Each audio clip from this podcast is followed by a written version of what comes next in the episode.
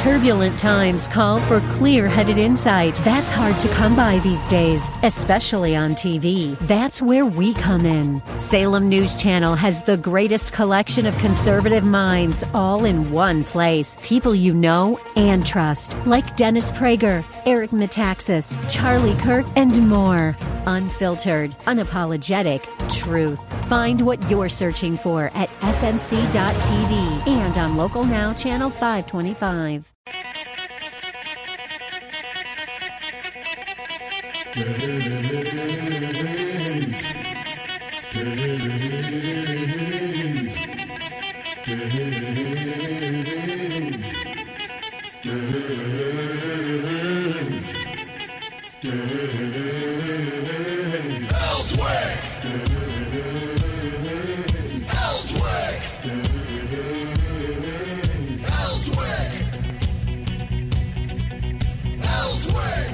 It's Friday.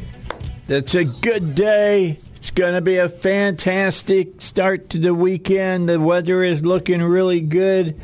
I mean, we're looking at sunshine, a high around 90 degrees. It's a good day in, in August. We're eight days away from kickoff of the first uh, Razorback game. Cincinnati will be in town a week from tomorrow to take on our Hogs. And uh, we can uh, hopefully put a mark in the win column. That's what I'm hoping.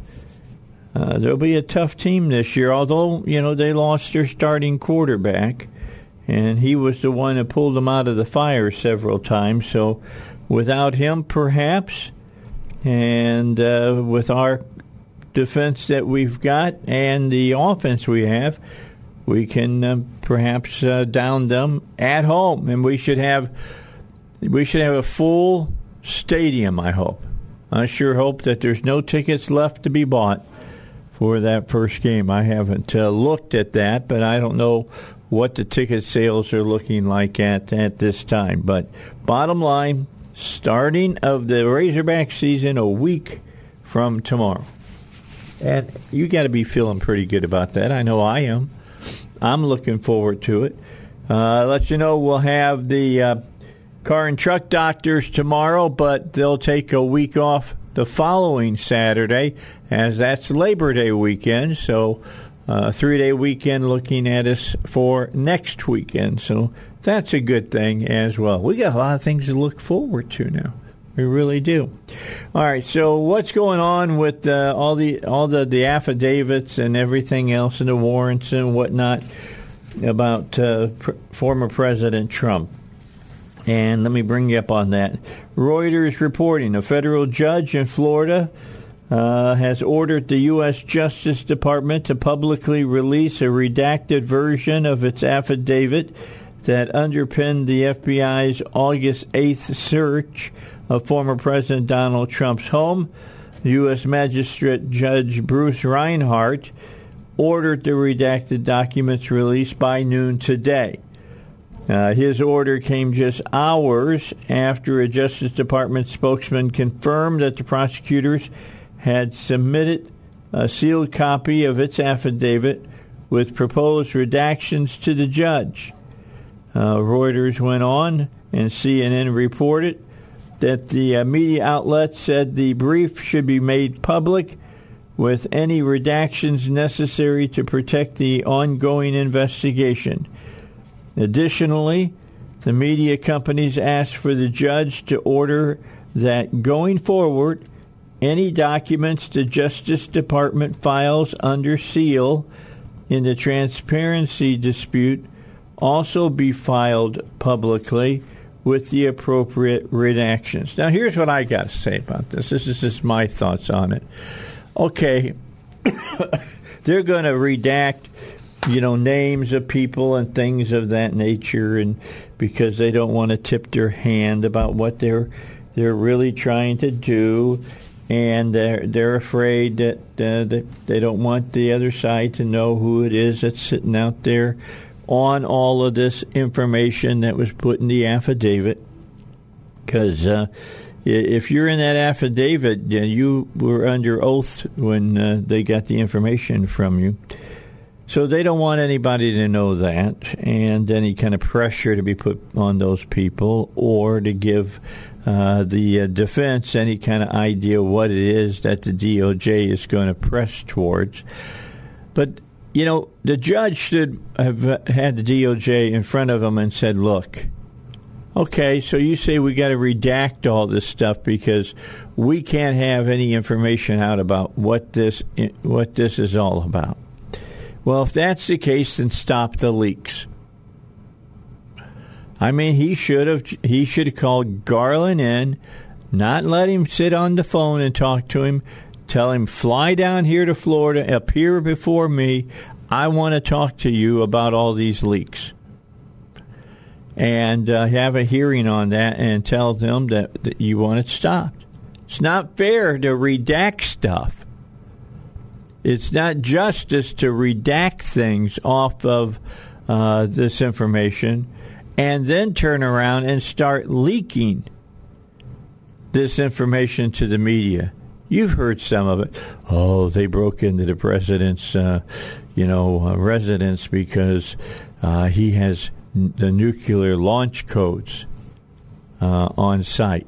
Those nuclear launch codes wouldn't be good now even if he if he does have them. They change them all the time, and uh, you know the and, it goes on on. There's been uh, several other leaks as well, and and the media picks it up. And they start, you know, banging the gong. Oh, listen, what's going on? See what's going on? Boom, boom, boom, boom. Pay attention, and then it goes on like that for about a week, and then it goes quiet because they find out there's nothing to it. They run with these leaks. They shouldn't. They're journalists. They should be checking their sources. They should be checking to make sure what they're reporting is true, but they don't. I mean, this is Donald Trump we're talking about here. Doesn't matter if we're telling the truth. We can we can lie all we want to because we've been wanting to get this former president all along. I love. Uh, I caught a little bit. I just happened to be flipping through, and I uh, was going to TC, uh, TCM, and uh, I came across uh, Tucker Carlson's show last night, and he was saying they've got it on on Trump now, and he was talking about uh, people who took the shots. older people were showing signs of um, having mental problems and all kinds of ageism problems. And he says, Look at this person right here. and they put a picture of Biden up and uh, had Biden talking about, yeah, I feel better. Yeah, I, I had a I had a bout with uh, COVID again, but I'm doing my work and blah blah. And it was and then cut back to uh, Tucker Carlson, and he was talking about. Uh, take a look at that man. He used to be a viable person making his way through the world, and he can't now. So it was pretty funny. It was nice, nice job of uh, of doing some uh, satire there. I I enjoyed it. It was uh, it was funny. But anyway, that was on that was on Tucker yesterday. So, you know, you you listen to these stories, and uh, Jonathan Turley has been talking about this too. Now, he's a Democrat, okay? He's also uh, a professor at George Washington University, uh, and he teaches uh, the Constitution. And Katie Pavlich was uh, talking about what uh, Turley's been saying, and he said, uh, she said that, that Jonathan Turley is blasting the Department of Justice for selectively leaking narratives bolstering portions of the affidavit used to justify the raid on President Trump and uh, on his home. Uh, DOJ is pushing uh, leaks to the media while also claiming the affidavit must be kept secret from the public. That's exactly what I was just talking about. I just uh, pulled up this article. Uh, the New York Post saying the Washington Post and the New York Times have published a series of leaks clearly designed to put Donald Trump and his team on the defense in the media, including claims that he was hiding, hiding sensitive nuclear weapons material and details on how the search was prompted by video surveillance outside the storage room. And then the New York Post went on and said, uh, Jonathan, uh, quoting Turley here, Attorney General Merrick Garland has had at least four opportunities to take modest steps to assure the public on the department's motives and means in this controversy. This is his fifth opportunity, and he should not let it pass. In other words, Turley is saying he's had the opportunity to clear this up. He hasn't yet, and it doesn't look like he's going to do it now. That tells you that you know it's a uh, it's a, a political hack job that's going on right now, and and and this stuff is going to come out. It's going to come out. The truth will come out. And the key is to try to get it out before the election. Will that happen? I don't think it will. Just my my feeling about how the Democrats uh, do business, way I way I feel about it. All right, we've got to get a break in. Then we'll come back and do uh, get back into this because there's more to talk about this. I want to talk to our uh, our legal eagles, and they're I guess they're legal eagle beagles is what they are. Uh, they're going to come on and we'll talk about how all this is going on.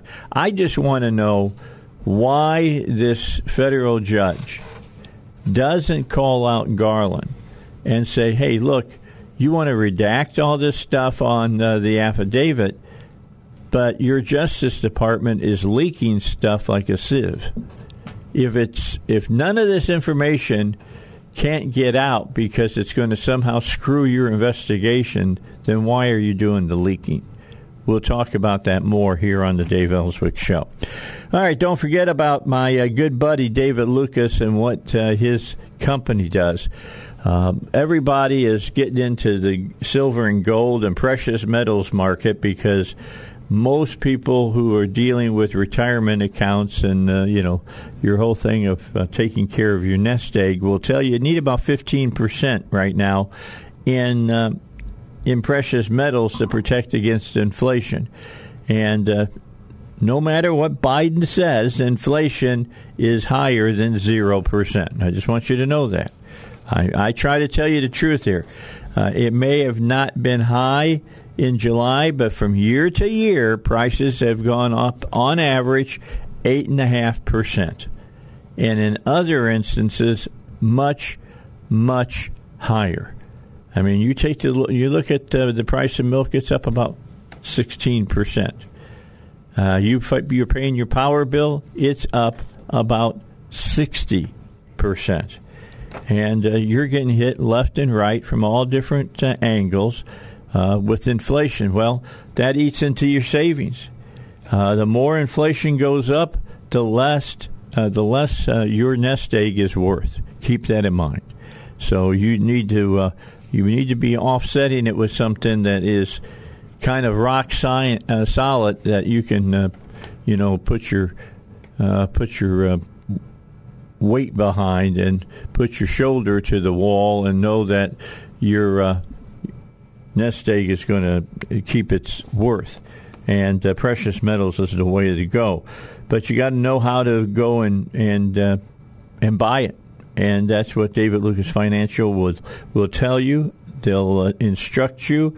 They'll even uh, you know, get you involved with a, a, a, a, wholesaler here in the country that's regulated and licensed so that you get direct prices from a dealer you can trust. Just here's the number to call. Call them. Call David Lucas today. 501 222 3315. 501 222 3315. One more time 501 222 3315, and they will help you learn more about buying silver and gold. Investment advisory services are offered through David Lucas Financial and Arkansas Registered Investment Advisor. Chris Corbett, practicing attorney over in uh, Conway, has joined us here on the Dave Elswick Show. Glad to have Chris with us. He took a, a short jaunt over to Florida last week, and I got pictures last night of all these fish that he caught. And you didn't even go out in the boat. You were standing there just on the pier, weren't you? oh no, we went out on the boat. It Oh, was you nice. did? Okay. Yeah, we had a uh, guided trip out. It was fantastic. Thanks for having me on, Dave. Well, yeah. It's a wonderful Friday. Did you eat a lot of fish? We had so we caught a bunch of fish. I don't know the name of, but we were we were looking for uh, mackerel, snapper, and amberjack. Red snapper. Yeah, we didn't Red catch snapper's snapper. good. Yeah, it was with the. Uh, I haven't eaten a lot of mackerel. The mackerel, it's good though. Uh-huh. Is it? I've been smoking it. I've been salting it, brining it, pan searing it, um, and deep frying it. Okay, so the mackerel is it a uh, a mild fish or is it a fish fish? You know, it's it's. Um, I haven't eaten a lot of mackerel, but it's the first. I haven't it's either. Not, it's real thin fish. Okay. It's real thin. It's not like a thick, like a salmon or a red snapper, but it's a Spanish mackerel, and it's good. And it, they're fun to catch. oh, And really? We'd they, catch them. They fight you? Oh man, we'd catch them for an hour straight, and then they'd just die. It's like he called them bait balls. They would, they, I guess, they run around in bait ball. He called it a bounce. So what's a bait ball? Uh, yeah. And they just like schools of them. Oh, okay. So three- if you find two- one, you oh, just oh, yeah. hit them and start Two and three fish. Two and three fish on at the same time. Really? Oh yeah, oh yeah. Well, with three different rods. Okay. Well, but I'm just saying these are when they get hungry, they get Oh, they yeah. get hangry. Oh, yeah, is what they they're do. fast. They're fast. Yeah, cool. He was, he was trolling for them. Okay. Yeah. All right. So you you did mackerel and you said red snapper. How much red we did snapper? not. We did not catch any red snapper. None. We went out with the bait fish, and there was another one. I can't. I don't even know what it looks like. It's an amberjack. I don't think I've ever eaten an amberjack. what is an amberjack? I I never know. even, I never even heard Big of it. old, big old saltwater fish. The only thing I heard that has amber in it is Dos Equis amber. That's the only thing I know that's Well, we had a few of those out Yeah, there. I bet you did. I bet you did. You know, I'm personally, I'm a banquet beer. Dave, Yeah. I, I drink two kinds of beer: what do you drink? your beer and free beer. well, that's good. yeah. Anybody offers me beer, that's, a beer that I try. All right, so let me ask you about this. Is there anything that this judge is, that that is working on this Trump thing? Man, I, I you know I was listening to on the way in. Is there anything he can say to the, the DOJ and say, quit dripping this stuff out? Oh yeah, it's terrible. I mean, when you've got an affidavit that's used to to establish probable cause, right? And it's done in secret. That affidavit is done in secret, Supposedly. right, until the warrant's issued. But once you enter the warrant, the warrant is public, right? Mm-hmm. So why are they waiting waiting around on this affidavit? Did you hear about the warrant? The warrant sat it. on sat on uh, uh, uh, the the AG's desk. Merrick Garland? Yeah, for 3 Uh, weeks. Oh, really? So you tell me that it was all that important. It's so political. Well, And- yeah. And we've got, you know, a former president. They're after him. They're after him on the Russian collusion. They're after him now on, on some top secret documents. Apparently, some from the stories I've read, is they were negotiating the return of some documents. There's I mean- those leaks again. Yeah. So, what, what are you telling me that um, President Trump, on the way out of the White House, he's literally packing boxes? No, he's got a team of folks going through documents. Can we take this? Can we not take that? They're just try- they're just out to get him, and then to not release the entire affidavit. They're going to redact it for what reason? Why? Is Yeah. the- I mean, the investigation is over, right? Yeah, that's supposed Now to be released today. Oh, How much black do you think could be on those oh. pages? Okay, so there's there's some. I mean, okay, they're going to protect somebody that ratted President Trump out. Why? They're going to redact a name, maybe. I thought the Constitution said you had a right to face your accusers. That's exactly right. And if they don't unredact this thing, it, it looks bad. It's well, not, I think it does, except Yeah. for the people who want to get Trump. They don't care. It's a double standard. Yeah, of course it is. And, and a lot of people, I've had a lot of people call me. They, they, man, if they can do that to the president, what the heck can they do to me? well, if you get on their bad side, a lot. Uh, yeah, yeah. There's a great book um, called The Conviction Machine. Sidney Powell wrote it, the attorney that was uh, has a couple great books out, and they just well, we probably already violated some um, United States codes right here. I mean, the, could, Oh, could they prosecute yeah. us? I mean, they could come get us. Yep.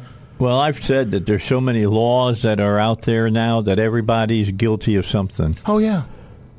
And if you're not guilty, they'll make sure that they make you guilty. Oh yeah. Well, I was in I was in just in court yesterday, and a, uh, a young man was defending himself. Didn't have an attorney. Man, I was I was like, God, I want to help this guy out. Anyways, he parked his uh, so a commercial trailer in his neighborhood. It was a car hauler.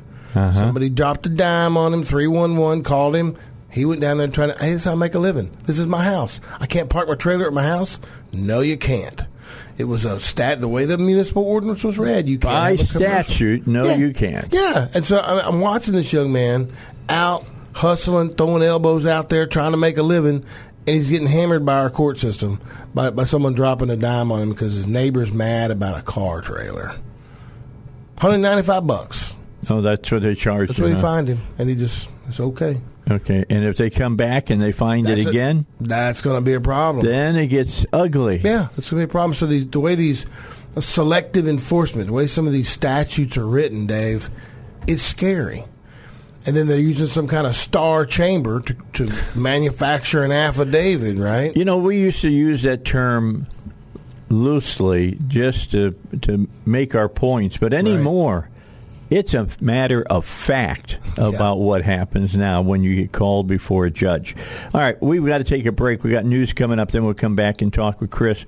Uh, Robert's going to be calling in here shortly, so stick around for that. All right, back with you, Dave Elswick Show. Chris Corbett in the studio with us, back from uh, uh, Florida. I'm heading down to Florida at the end of uh, September. Uh, Ooh, I like last week, time. Last week of September, first week of October, taking my taking my vacation. All right, I'm one of those people that believe that you got to take your vacation. There's a lot of people who don't take vacations, and then they sell their vacation time back.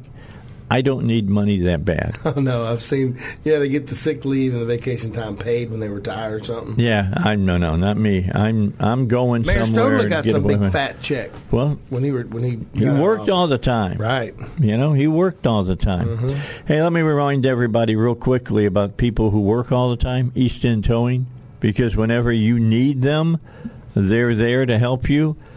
Now, I don't know if they're going to have one of these blink units or not. I'm going to call uh, the folks over there. I'm going to talk to uh, uh, what's his name? I'm, I got to think of his name real here, quick here. The owner, Patrick uh, McIntyre. That's who that is, Patrick McIntyre. And if he's going to, um, if he thinks that he needs to be ready for the EV invasion, the electric vehicle invasion, I mean, what what do you do if you run out of uh, a charge on the side of the road? Well, you call the people who have what's called a blink unit. Now, here's what's cool about it. They come out and they give you a little charge that'll get you about 10 miles. I don't know what the charge is going to be. I don't know how much it's going to cost you, but it gets you to a charging station, basically. And uh, what's interesting about it is that this is a truck that has one of these little chargers on it, and it's run by a little gas engine.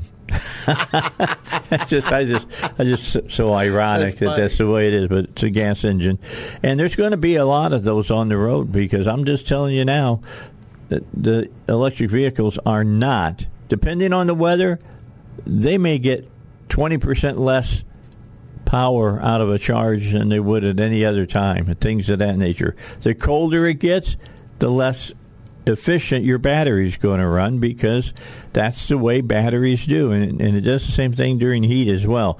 But I, I'm going to get a hold of him and talk to him about it and see if that's a part of this that they're going to get into as well, so they can do the you know the roadside assistance with that. But they can help you if you need a tow. All right, they can definitely come out and get uh, your car off the side of the road, and they know all the things that uh, has to be done depending on where you break down because there's rules and there's regulations as you all know. We in fact we talked to chris about that a lot We just talked about a guy got fined almost two hundred dollars because he uh, had the trailer that he hauls cars with on his property. Yeah, that's right. And that was against the law. Can't do that. Nope. So the bottom line is, uh, you know, you need somebody who knows the situations and what to do in those situations. And East End Towing can handle all your situations because they got the answers. So give them a call. Put this number in your phone, 501 888 8849. That's 501 888 8849 for East End uh, Towing. They'll take good care of you. Nothing worse than being broke down on the side of the road. I hate it when that happens. All right, so we've been talking about this whole thing about President Trump. Today we're supposed to get the redacted version of the affidavit. Now, we already have seen the warrant. All the warrant did was tell us what they could go after. The affidavit is the legal document that uh, the uh, the DOJ used to determine that there was a cause to raid the former president's home. Did I get it right there? That's right. Chris? And and so the judge is going to release it by noon. yep, that's eleven o'clock our time. Right. So that's exactly right. out. They had the G, uh, 1600 GMT. Yeah, well, noon Eastern. That's Right. what they're, they're an hour ahead of us. So I can't wait to see it. I'm wondering if, and I mentioned this to Chris during the break. You remember the FISA warrant back uh, in the day when they were proving that uh, the the guy in the FBI had had made up a lot of the stuff that he got the judge to sign off on the warrant right. and all that. That's right. And they put out a redacted version of it, and the only words you could read was and and the. Everything out was yeah. black. Yeah. And now they've got it set up that you know you print it out on a on on your computer or whatever, Right. And they use some kind of special black dye uh, that will make it so you cannot see through it. Ah. It used. Remember when they used to use sharpies to do it? Right, right, And right. if you held it up to a bright light, you could look through that black and you could see That's right. what, what had been written that they had blacked out. Can't do it anymore, man. No. They've they've cleaned it up.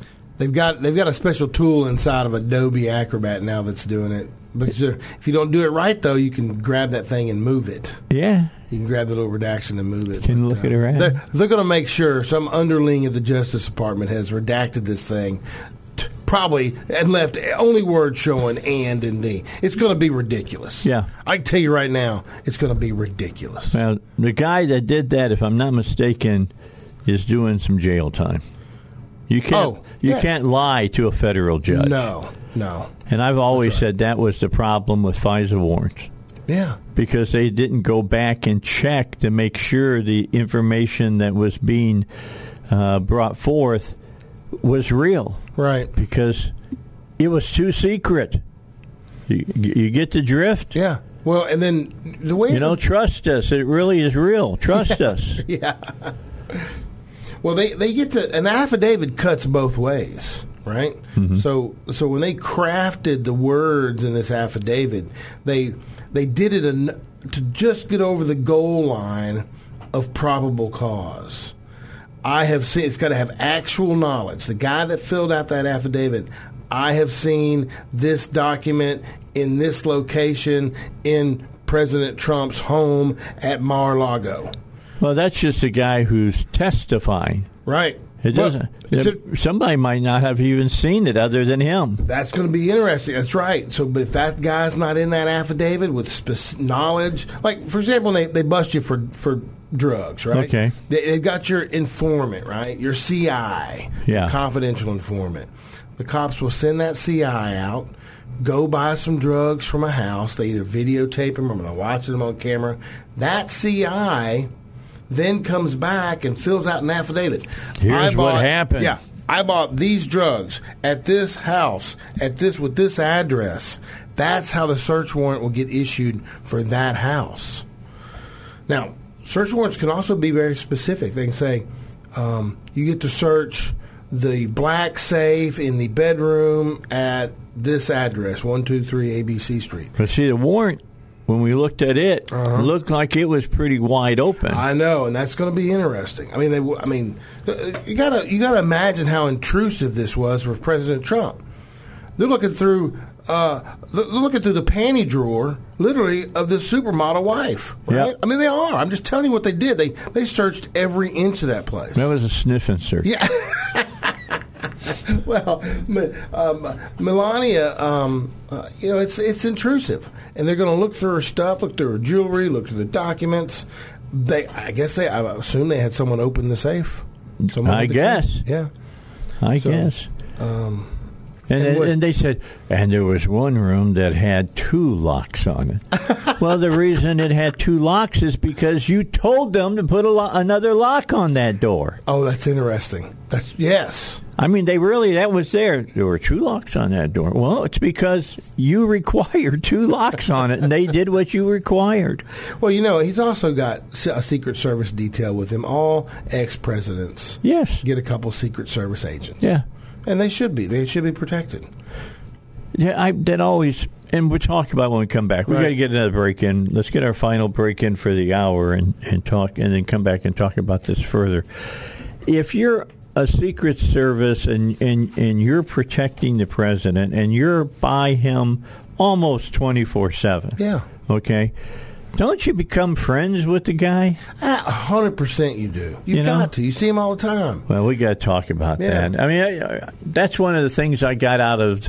I learned this from uh, the show Twenty Four. Remember Twenty Four? Oh yeah, I love that show. yeah, it was a great show. was that countdown? There was that one uh, Secret Service agent for the First Lady. Yeah. and he was he was really just really good friends with her. Mm-hmm. That's got to get in the way at times Oh yeah. once you get to be really good friends. I'm I'm not saying that's how I learned about it. I'm just saying it made me think maybe a little differently than I had thought before about, yeah. you know, would you be willing to maybe let something slide a little bit? Right. That makes makes sense to me. Hey, don't forget about ICU protection. Billy Mack's ready to talk to you. I'm having lunch with Billy Mack today. I'm looking forward to it. Going to talk with him about ICU protection. There's a couple other things we're going to talk about. Looking forward to it. Uh, they'll take care of the security of your home or your business. I mean, look, these are the guys that do Nuke One if they can take care of a, a, a nuke reactor, they can take care of your house. I'm just I'm just saying, or your business. And uh, I talked with uh, Billy Mack, uh, had him come over to my house, and he says, Dave. How secure do you want to be? I said, secure enough that I don't have to worry. And he said, well, let's do the doors and the windows and let's uh, let's see. You want a you want a camera? And I said, yeah, I think one on the doorbell would be good. And then I get a blind spot over here. And he says, yeah, we can put one there. You'll be able to see exactly what's going on there. And so that's what we did. And now I'll be just sitting here like doing my show. And if a uh, you know just a a big old bear of a dog goes by my house, I get pictures of it in those uh, those areas that you can't uh, you know see from being inside the house, and uh, haven't had anything happen as far as anybody trying to break in. But if they do, there will be copious amounts of noise. I'm just telling you that. And if I'm not there, I'll see it on my phone, and then it goes out to uh, the organization it's sent to to be reported to the police and get the police out to my house. That's the way it works. And Billy Mack does it right. By the way, you pay for the service, you don't pay for the hardware. You don't have to pay a penny for the uh, the cameras or the sensors for your door or your windows, and you get that an- the analytics for free. You get motion detection for free. It's great stuff. Talk to Billy Mack about it. Call him 501 205 1333. Uh, you may talk to somebody else with Billy Mack's organization, but if you talk to Billy, tell him I said hi and uh, enjoy feeling you know very very safe in your home. You'll feel safer than you've ever felt if you're with ICU protection. We got uh, just about nine minutes left. Let's talk about another um, race that's going on here in the U.S. right now. It's, it has nothing to do with the presidency. Uh, this is uh, uh, the Democratic primary winner for the U.S. Senate uh, in I think it's Pennsylvania. John Fetterman. You familiar with this I've story? not kept up with that one. All right, okay. This is the one that Dr. Oz is the Oh, I've Republican little bit about challenger. All right, Okay. And he he had been trailing Fetterman uh, almost by double digits, and now he's pulled to within about two percent uh, below him, and uh, he suffered a stroke just before primary election day in May. He was in the hospital when the votes were tallied on election day. Wow. Now, when he does show up at rare campaign events, it's just for a few minutes, and his health now has become an issue in that race. Uh, usually, wearing an oversized sweatshirt and basketball shorts. Wow. Uh, his appearance now is very sloppy. His words are even more incoherent, and usually Democrat-friendly media outlets uh, are now beginning to taking take notice of this. Uh, that he's really showing that he might have some serious medical problems. Uh, CNN saying legitimate questions do remain about Fetterman's health after disastrous campaign events. There's a couple of times that he has spoken and uh, he hasn't made any sense whatsoever, kind of like Biden does at times. And it's sad to see Biden talk. Yeah, at times, yeah, Yeah. it really is. Fetterman was often halting in his speech, occasionally dropping words mid sentence. Uh, CNN reporting Fetterman's speech was halting at the events in Erie and Pittsburgh, with the candidates sometimes taking long pauses and dropping words. And it's starting to take effect on the race itself. Ooh, that's not good. No. Well, look, he should stop running if he is not uh, healthy. A hundred percent. And my, I mean, what, are the, what are the people around him that love him and care about him? What are they telling him? What are, what are they? I don't know. Golly. What did what did Biden's wife tell him? I want to be first lady. Yeah. You know, I'm, Yeah, I'm just saying. Um, I it just uh, I I know Biden's talking about running again. Yeah, That's craziness. it is crazy. That's craziness. Everybody can listen to the man and can tell that he shouldn't run again because if by chance he won, Yeah. He's going to be in uh, he's going to be like 83 years old or whatever. Right. It's it's time there comes a time that you say it's time. Yeah, there, you know, there's there's a law in Arkansas that uh, the state judges have to retire at seventy, and then or they start penalizing you. Well, So they want out. they You're want gone. yeah, yeah, they want you to be on the top of your game. That's right, and not that seventies you're going to be be croaked over at seventy years old. No, but you start showing your age. Yeah, sure. And and um, the president and this guy that's running for senate, he's going to have to have a lot of energy, march around those halls and dealing with stressful stuff. That ain't good for your brain if if you're trying to recover from a stroke. I'm looking over at the, the camera right now. Yeah. Look at my face. Last year, I looked like I was 25. right on. I don't look that way anymore. All right. I look like I'm 26. I'm just I'm not I'm, I'm just saying the closer you get to 70 the more you start feeling your age. I didn't think that would be the case, but I'm I'm going to be 70 in February. Yeah. Oh, you're still spry. I'm know? 51, and I feel. I was like, I feel bad sometimes. I'm like, wait a minute, I'm not 25 anymore. Yeah. So- Yeah. well, neither am I. I'll be. I, I struggle. I struggle to, to, get in a canoe. I used to go canoeing a lot, and I'm like, uh, let's do a shorter float trip. Yeah, get it. Well, and you know your balance starts failing and all Yeah. kinds of stuff. right. I mean, that was. Um, and now I've got to think about it. And I'm, you know, Now there, 51 are old. people that are older now, Yeah. and it, and and they don't even wear a lot of makeup. They're actors and actresses Right. that are in their sixties and don't even look close to that age. I mean, Tom Cruise is a perfect example. Yeah. All right. So is uh, Brad Pitt. Brad Pitt's going to be 60 years old. Oh no! Really? Yes. I didn't know that. When you look at him, he don't look close to being 60. I did not know he was 60. He looks like he's in his 40s. Okay. You know, Huh. just uh, and there's some there's some actresses that without makeup still look like they're in their 40s and they're in their mid 60s. Right. So it's amazing. But you know, I always mention to people, yeah, and the people that they work around, the people who help keep them in shape and all of that, uh, they can do that because they're they're worth almost as much money as God. Oh yeah, yeah. They're, yeah, they get paid a lot. Yeah, those people, those people that, uh, well, they got chefs at their house. That's and, right. and all Taking kinds of stuff. trainer. Yeah, You know, they're and they, they deserve it. They make the make these movies that that twenty million people will pay ten bucks to go see. Twelve fifty now, There you go. brother. 12. I try to go on Tuesdays. Dave. Oh, okay. You go on the cheap days. Okay, yeah, twelve fifty, typical movie ticket price anymore. You go to the movies. Some some big cities, fifteen dollars to No get in. kidding.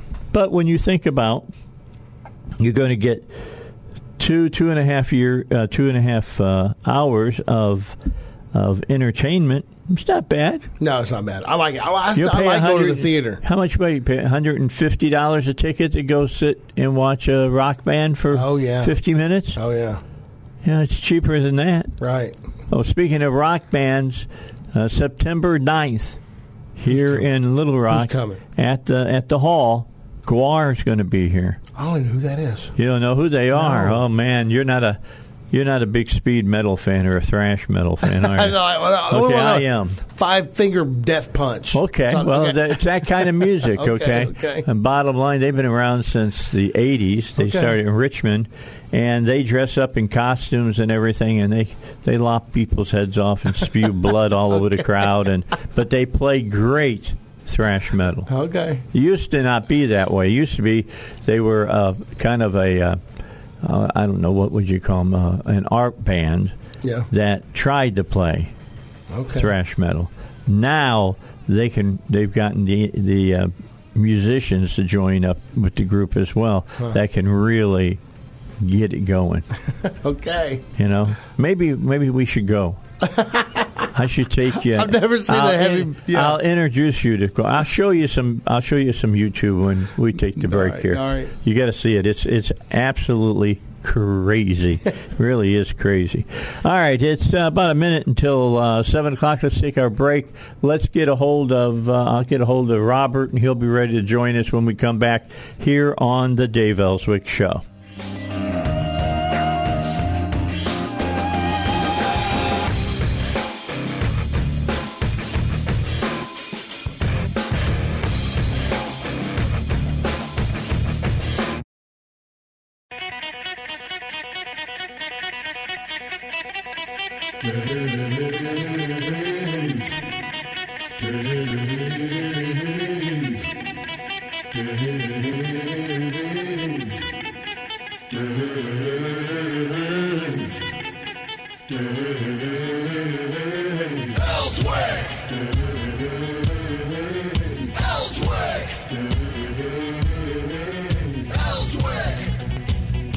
About a 3% rain uh, chance today.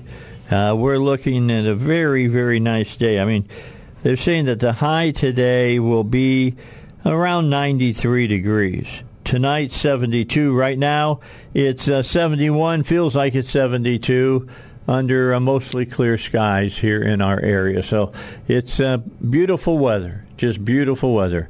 And let me remind you, as I look across at Chris, because he'll get excited as soon as I say this, we are now eight days away for kickoff for the Razorbacks. Oh, fantastic. Yeah, we're taking on Cincinnati up in Vietnam. So um, I don't know how many tickets are remaining. I got to think that uh, the uh, the game's going to be a sellout.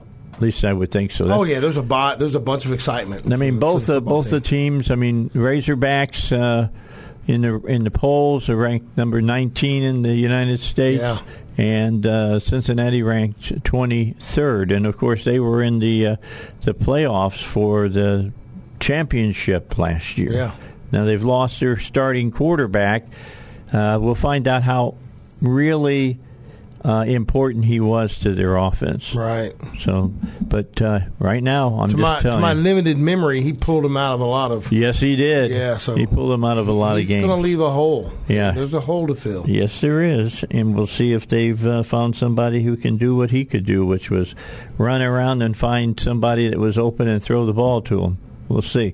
All right. Now, with that said, Chris, We've got a special person who's just joined us. Oh yeah. Yeah, he slept in this morning, evidently. It's not normal for this person to sleep in. And uh, hello, Robert. How are you today? Hello, my friend. You, go, you may hear some coffee in the background. I had a little critter on the roof last night making noise, waking me up so much so that I literally took that ladder out and crawled up there. Couldn't find anything. But needless to say, my sleep was somewhat interrupted. Oh man. So Ladders are dangerous. What kind of critter do you think it was?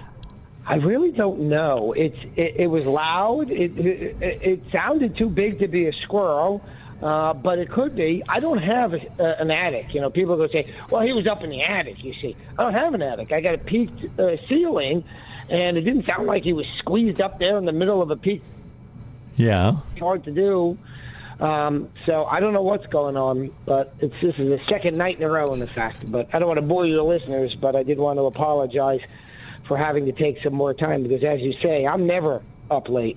Yeah, I know you're you're an early go to bedder. My uh, my daughter is visiting us here uh, in Cabot uh, until Tuesday, and uh, I was watching a brand new uh, show on Netflix last night called uh, "The Defeated," and it's about a cop in New York police force over in Germany right after the the, the the culmination of the Second World War, and he's trying to rebuild the German uh, civilian police department. And uh, we watched two episodes, really good, by the way. And uh, she, she says to me, it's, it's nine o'clock. She goes, my bedtime, Dad. I got to go to bed. That's my bedtime too. I got to go to bed, but I'm getting up at three forty-five. You know. But the bottom line is, is that you know it was a really good show. But she's a she's an early go to bedder, Right. But she's an early riser, which I wouldn't be even if I went to bed early. I, I like to sleep. I'm one of those people that like to sleep. So what do you? I used to. Go ahead. I was going to say I used to like to. I used to be able to sleep in late, but you know those are the college days, and it's getting harder to remember those days.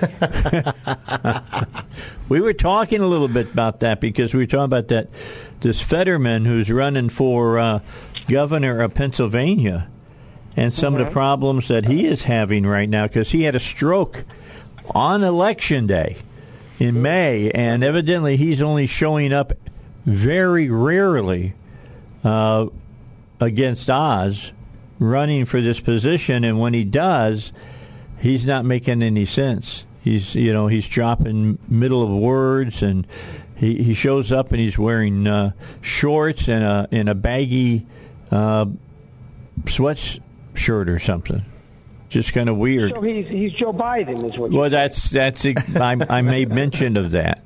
We were we were talking about that, but you know, I just wonder what possesses someone who you got to know in your own mind that you're just not sharp anymore. You you know, No. sure you're waking up and you're breathing and you're doing all those things. But as far as putting together a cognitive argument about something, not so much, and they still decide that they're going to run. Well, I, I don't think that's necessarily the case. It depends how bad the dementia is, because I think the first thing that goes is your awareness of your uh, of who you are and what you know what you're doing. Um, and uh, towards the end, uh, my mother had uh, some dementia, uh, and and sometimes she knew exactly what was going on. Sometimes she was talking about things from 40 years ago, and I would mention to her, and she would kind of just look confused, and then change the topic or stop talking. And then I stopped doing it. I realized, you know, don't just let let her be. Um, but no, I'm not sure that's right. Uh, I think people with dementia, including Joe Biden, who has clearly exhibited it, it seemingly intermittently. Interestingly enough, it seems that there are times that Joe Biden is is uh, just about perfectly cogent, as was my mother, and then there are times that he's not. Um, and when they're not, they don't know it.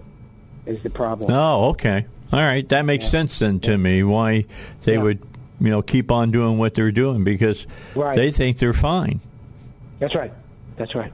All right. So we talked about all of that, and we talked about what's going on down in, in Florida with the president, and about the uh, the affidavit, and that they had to have it ready and to the judge, and to be released at noon Eastern today, and uh, how much will they redact on it? And I said, well, remember when they had the affidavit uh, or the warrant that was turned out uh, by the FISA court when we found out that the FBI agent lied to the judge, and uh, they they did the uh, the whole thing of of, uh, you know drawing black lines through a lot of stuff, and the only thing that they didn't have a black line through was basically the uh, thes and ands.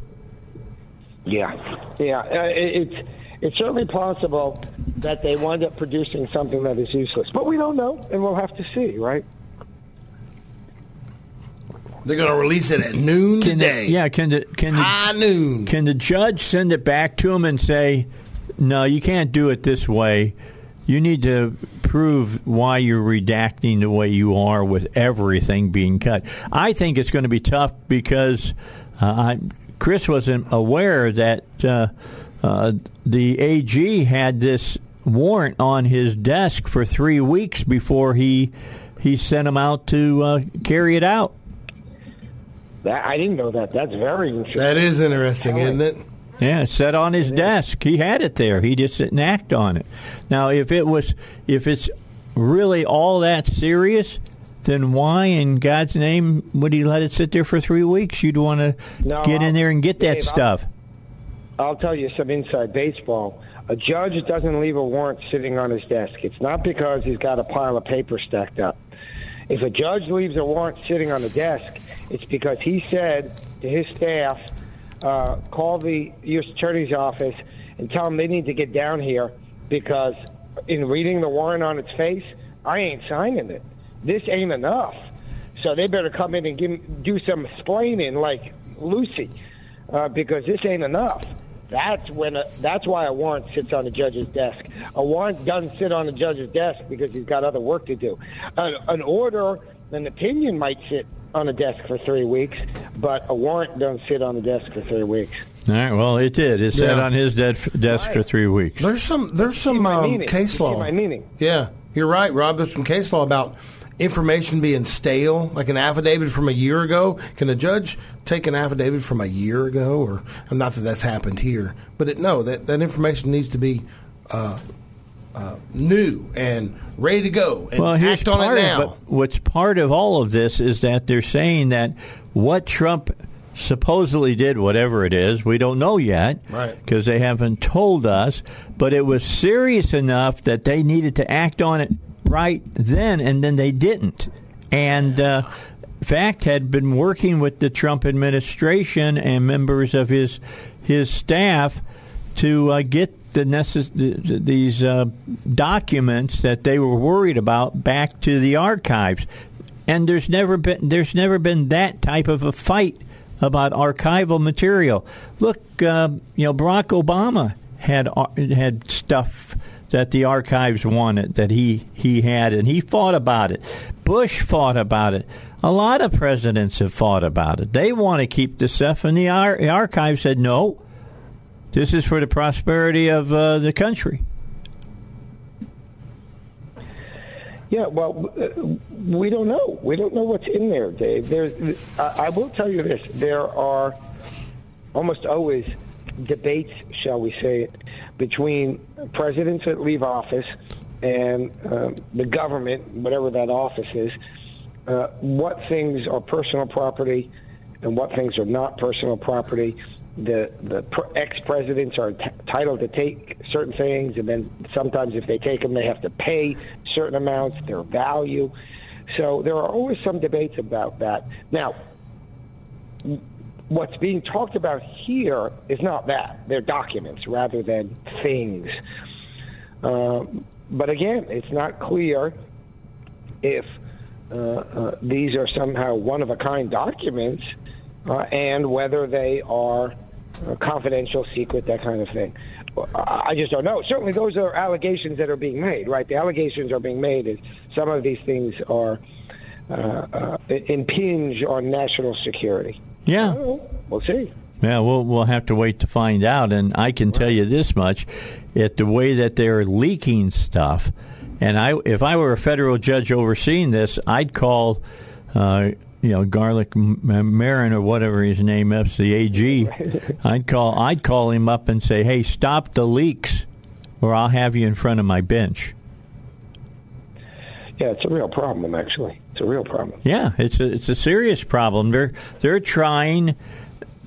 I seriously feel that they're trying to manipulate November right now. I mean, that's what that's about. That's about. Uh, they're trying to manipulate 2024. I mean, you don't need the Russians. We got the FBI and the DOJ. Yeah, it's really just the timing of this is disturbing. Uh, the elevation of it is disturbing.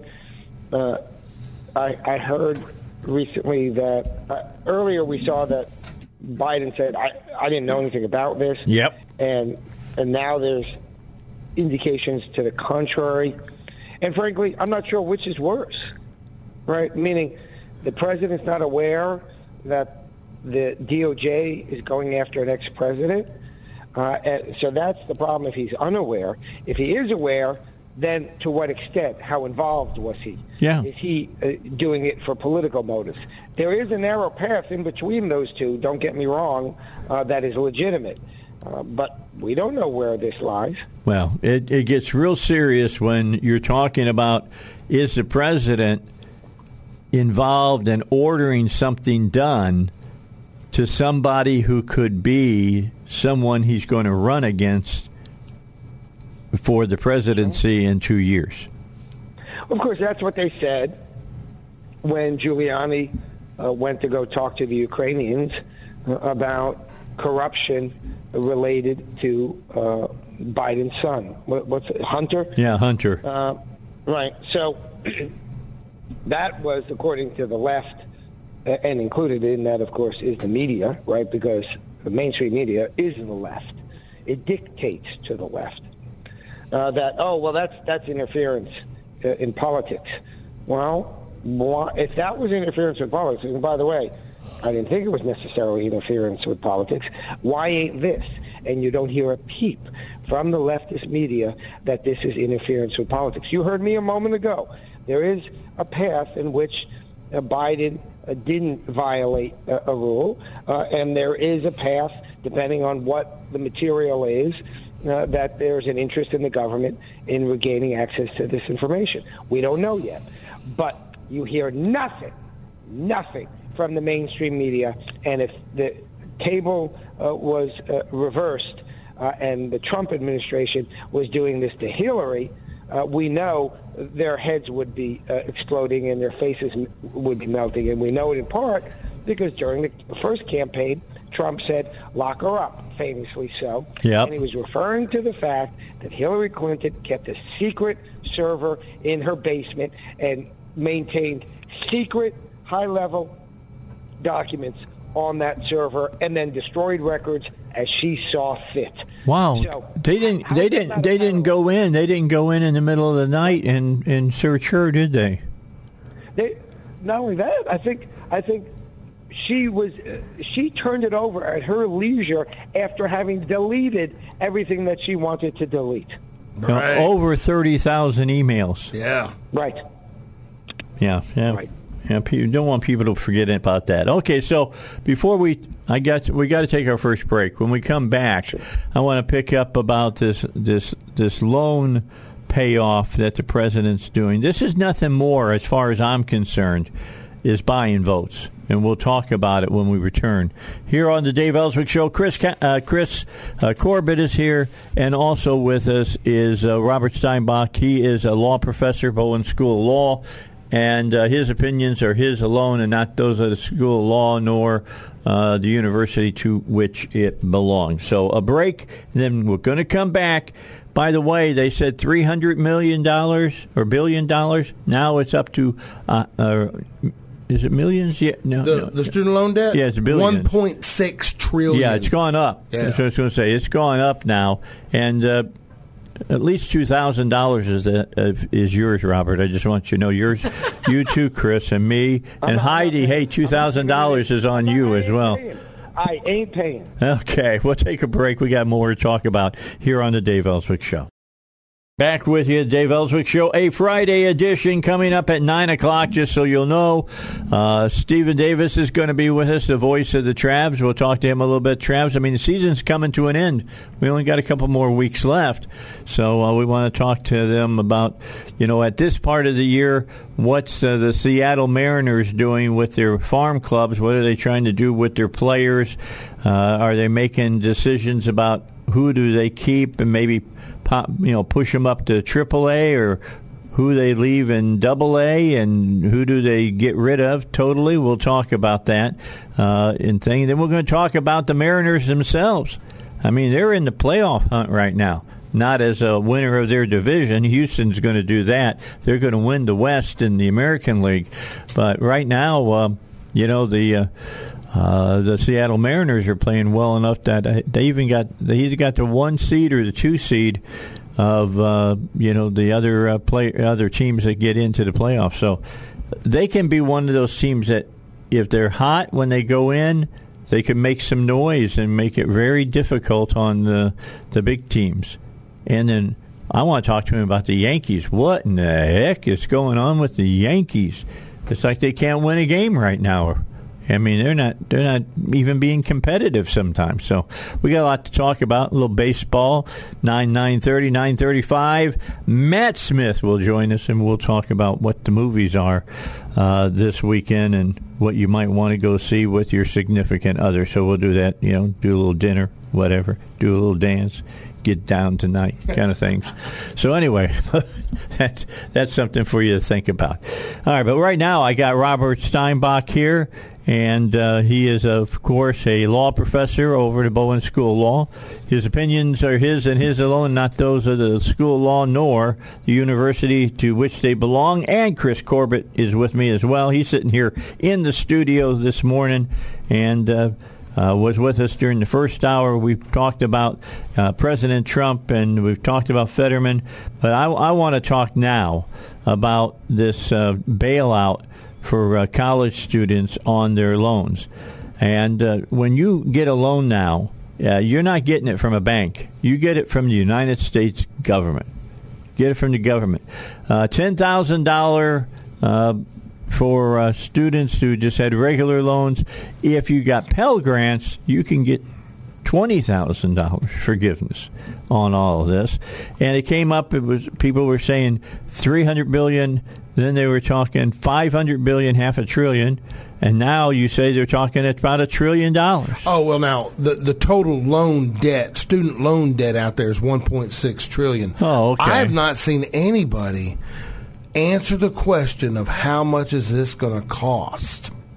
I, I, don't know how they're going to put a number on that. Well, they broke it down, and um, at least on on Fox and some other uh, media, and they said that every taxpayer is going to be on the hook for two thousand dollars.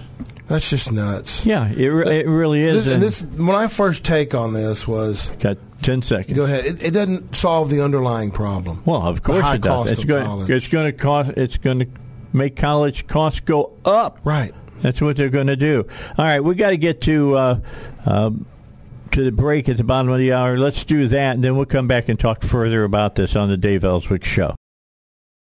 Show. Don't forget about PI Roofing. I know Joel Johnson knows there's only eight days left of the Razorbacks. He's got season tickets.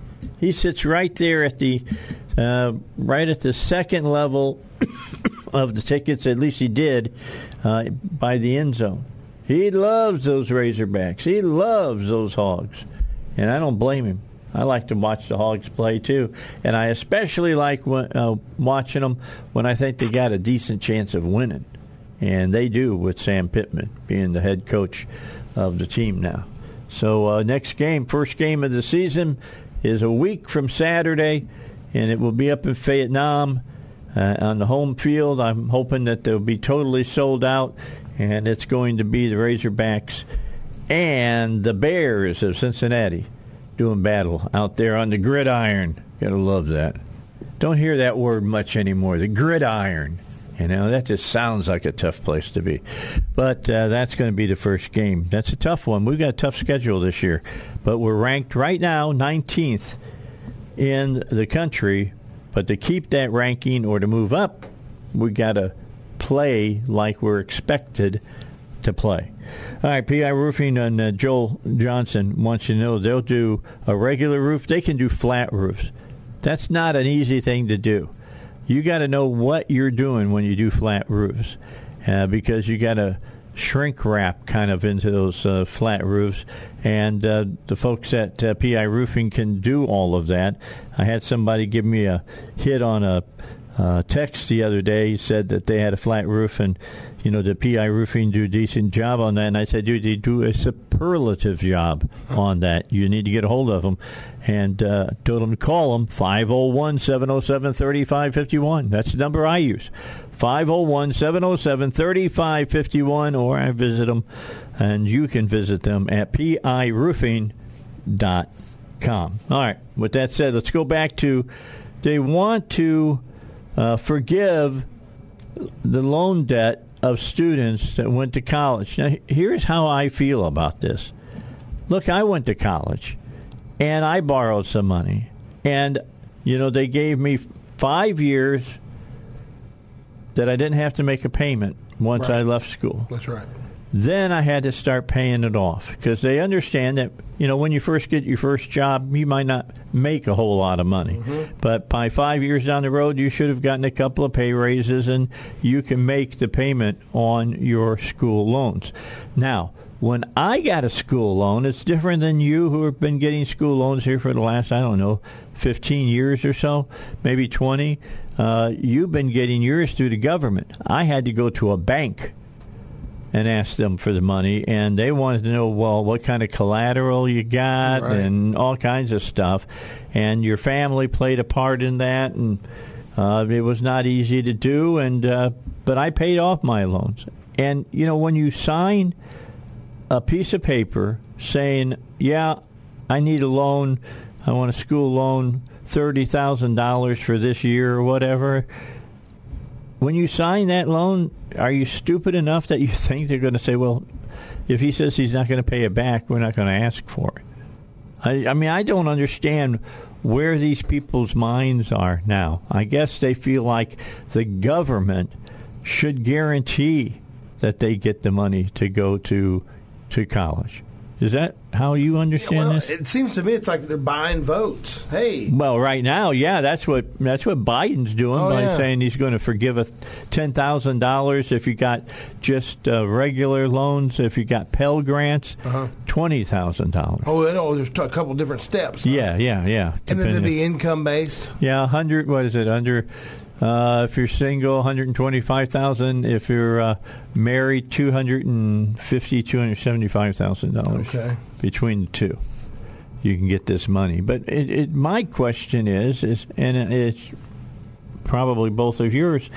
When did it become my responsibility to pay your loan if you took a loan out? I mean, what what's the difference about college or uh, a house loan, a car loan, or whatever loan that you take out, Robert? There's not that big of a difference, I don't think. Oh, oh, here's the difference, Dave. Uh, the difference is that people who go to work uh, every day and support their families and take out loans for trucks uh, to be pipe fitters or plumbers or electricians or homes uh, for their families uh, to live in, uh, those loans ain't being forgiven. It's the loans that are for people who are uh, uh, studying useful topics and not useful topics, and they are meaning basket weaving or engineering. And the problem is, by forgiving the loan, they create an environment in which there are no market forces to help you decide uh, where to invest your time, money, and energy. When you go to school, you should be making a decision. Is this worth the investment? Now, unlike some conservatives, I, perhaps obviously, don't think that education is a bad thing. There are mo- many conservatives don't think that, but there are some conservatives whose language is not good. Well, don't waste your time in college. Go get a real job. There are plenty of real jobs without college, and there are plenty of real jobs that require college. But you have to make that choice. And I remember uh, once uh, when uh, a former dean here at the law school uh, was talking about a joint degree that was being offered uh, between the law school and I think the medical school. Now, really, it wasn't much of a joint degree in the sense that all you had to do was get admitted to medical school and law school and then do the programs individually. So I don't know what made it a joint degree, really. But in any event, I said, well, that's a silly degree. That's a waste of money. And so his response was, well, don't you think it could be useful to have both degrees? Well, of course it could be useful in, in the abstract to have a thousand degrees, right? Then anytime anybody ever asks me a question, I've got the answer. But is it worth the extra money. If you're going to be a doctor, do you want to spend three more years in school and another, I don't know, $50,000 and then practice medicine and have a law degree on the side? Not particularly useful. And the reverse, if you're a lawyer, you're going to spend four years in medical school at minimum plus perhaps a residency. For what? Well, you might be better at doing malpractice law, the, per- the person might say.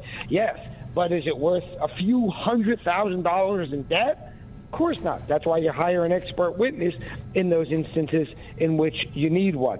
So education is good, but you have to make an assessment as to whether the investment is worth the payoff. And when there's no cost to the investment, well, then you can't make that assessment using market forces. It's just a giveaway. Okay, and it seems to me that what the president and the people who well, don't have to even vote on this. The president's going to try to do this by his uh, his kingly duties, so so to speak. Uh, they're they're saying to you, yeah, we're going to pay off some of your debt, but we're not going to change anything about how you can go further into debt. If you want to go back to school, I, if you get some money to pay off the debt, I guess you can run up some more debt if you wanted to go get a master's degree. Then I think that that's right. I don't think that, that that's wrong in that that uh, thought process. What do you, what? I, well, you just brought up a good point. So, how's that going to moving forward? How's that going to affect the current students that are taking out loans? Do they get a ten thousand dollar bump? I don't know. I mean, just Or because is you this took a the loan is out. this a one time offer Yeah. before November? oh, there you go. Totally political. Yeah, well, sure, it's a political move. Absolutely, it's a political move. Why didn't Why didn't he approach Congress to redo the whole loan system, the whole student loan government program? How about engage Congress? Yeah, I think that's something you might want to do. Although he knows that they're not going to No. give students a ten thousand dollar, uh, you know, payoff to, to pay off their debt. And I don't understand college students saying they should get it, that they somehow deserve it. I don't understand that kind of thinking. That that never even went through my mind when I was that age. Right. Right. Now they're just good little brown shirts, I guess. Hmm. That's all I I can figure about this is that they're, they you know, that lady in New York that said, this shows you socialism can win. Well, yeah, I guess it does. You know, that we're at that point that everybody thinks that the government should bail their butts out for their bad mistakes. Because that's why you owe this money, right? You owe the money because you signed the paper. Yeah. Yeah, I, I'll, I'll just give you a personal story. I still owe on my student loans, Dave. I've been paying on my student loan for 20 years. I had $80,000 in debt. The payment's $367 a month. And, um, yeah, so should I have the public pay my debt off? Heck no. Well, you How do- get you going to get a ten thousand bump? no, no. it's funny you say that because it's not with the government. Mine was with a private institution. All right, yours I- was with the bank, I, mine's, I'm not. They're, they're, they're- I'm not going to get a, any loan forgiveness. right? It's outside of the purview of. But you're going to pay Mae extra or- in the in the long run. You're going to pay extra. You're going to pay off your loans Yep. and about two thousand dollars to somebody else's Yep, loan on some exactly deadbeat right. that won't pay on their loan. I'll tell you what I did do. I have a fantastic deal. I worked it great. It's 1.78 percent. Well, sure. yeah. Why would I pay that off? Yeah. 1.78 percent. And um, now it's just happened when I refied it and did all that and combined the loans. It was some low locked in interest rate. They gave me an extra, I don't know, percentage point off because I made three years of on time payments. And you're right. When you get out, there's lower payments. My first four, three years, I had lower payments and Uh-huh. graduated up. So it's an investment in yourself, and it needs, in the long term game plan, is pay it back. I've got degrees that no one can take away from me, right? Um, th- there could be some other things. You know, the only two loan, the only two debts you can't get out in bankruptcy is IRS debt, tax debt, Uh-huh. and a student loan debt. Yeah. Now that's interesting. You can't discharge a student loan debt, but that's, that's the way the law is right now. So, are you the same way we are, Rob? Do you think this is nothing more than a political gambit by the president? I think it's largely a political gambit, but I also think it's part part of this broader social socialist enterprise uh, that is the modern left, that is that are progressives. They believe that they don't pay for anything. Whatever you do, you're born, and then you go to the government and you ask for uh, a handout, and they give you the handout for whatever you want to do. And of course, you know that money comes from the secret money machine i- in the back room behind the veil that you can't see. The money tree. keep printing it.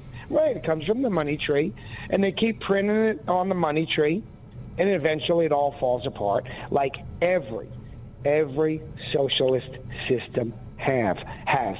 Don't kid yourself. Oh well, you know, up there in Sweden, Sweden isn't socialist. First of all, second of all, Sweden's about 85 related families. That's it. You know, it's about 192 people that live in the whole country. That's not a model for 350 million people in America. Right. It just Great point. work. So it's nonsense. Uh, socialism doesn't work, but it works until it doesn't. Meaning, you can keep spending other people's money till you run out. Right. And once you run out, it all gone. That's what Margaret Thatcher always said. Socialism's great until you run out of other people's money. All right, 10 minutes until 8, final break. Then we'll be back. We'll finish it up with Robert Steinbuch, uh, law professor at Bowen School of Law. And then, of course, Chris Corbett, who's right here in the studio. And uh, he's here and brought back a bunch of fish from Florida. He's still eating fish, man. He loves fish. All right, don't forget about uh, Pat Davis and what he can do for you for health insurance. Now, I have to tell you, you got to pay Pat, all right? Uh, the government's not going to come in and pay it for you.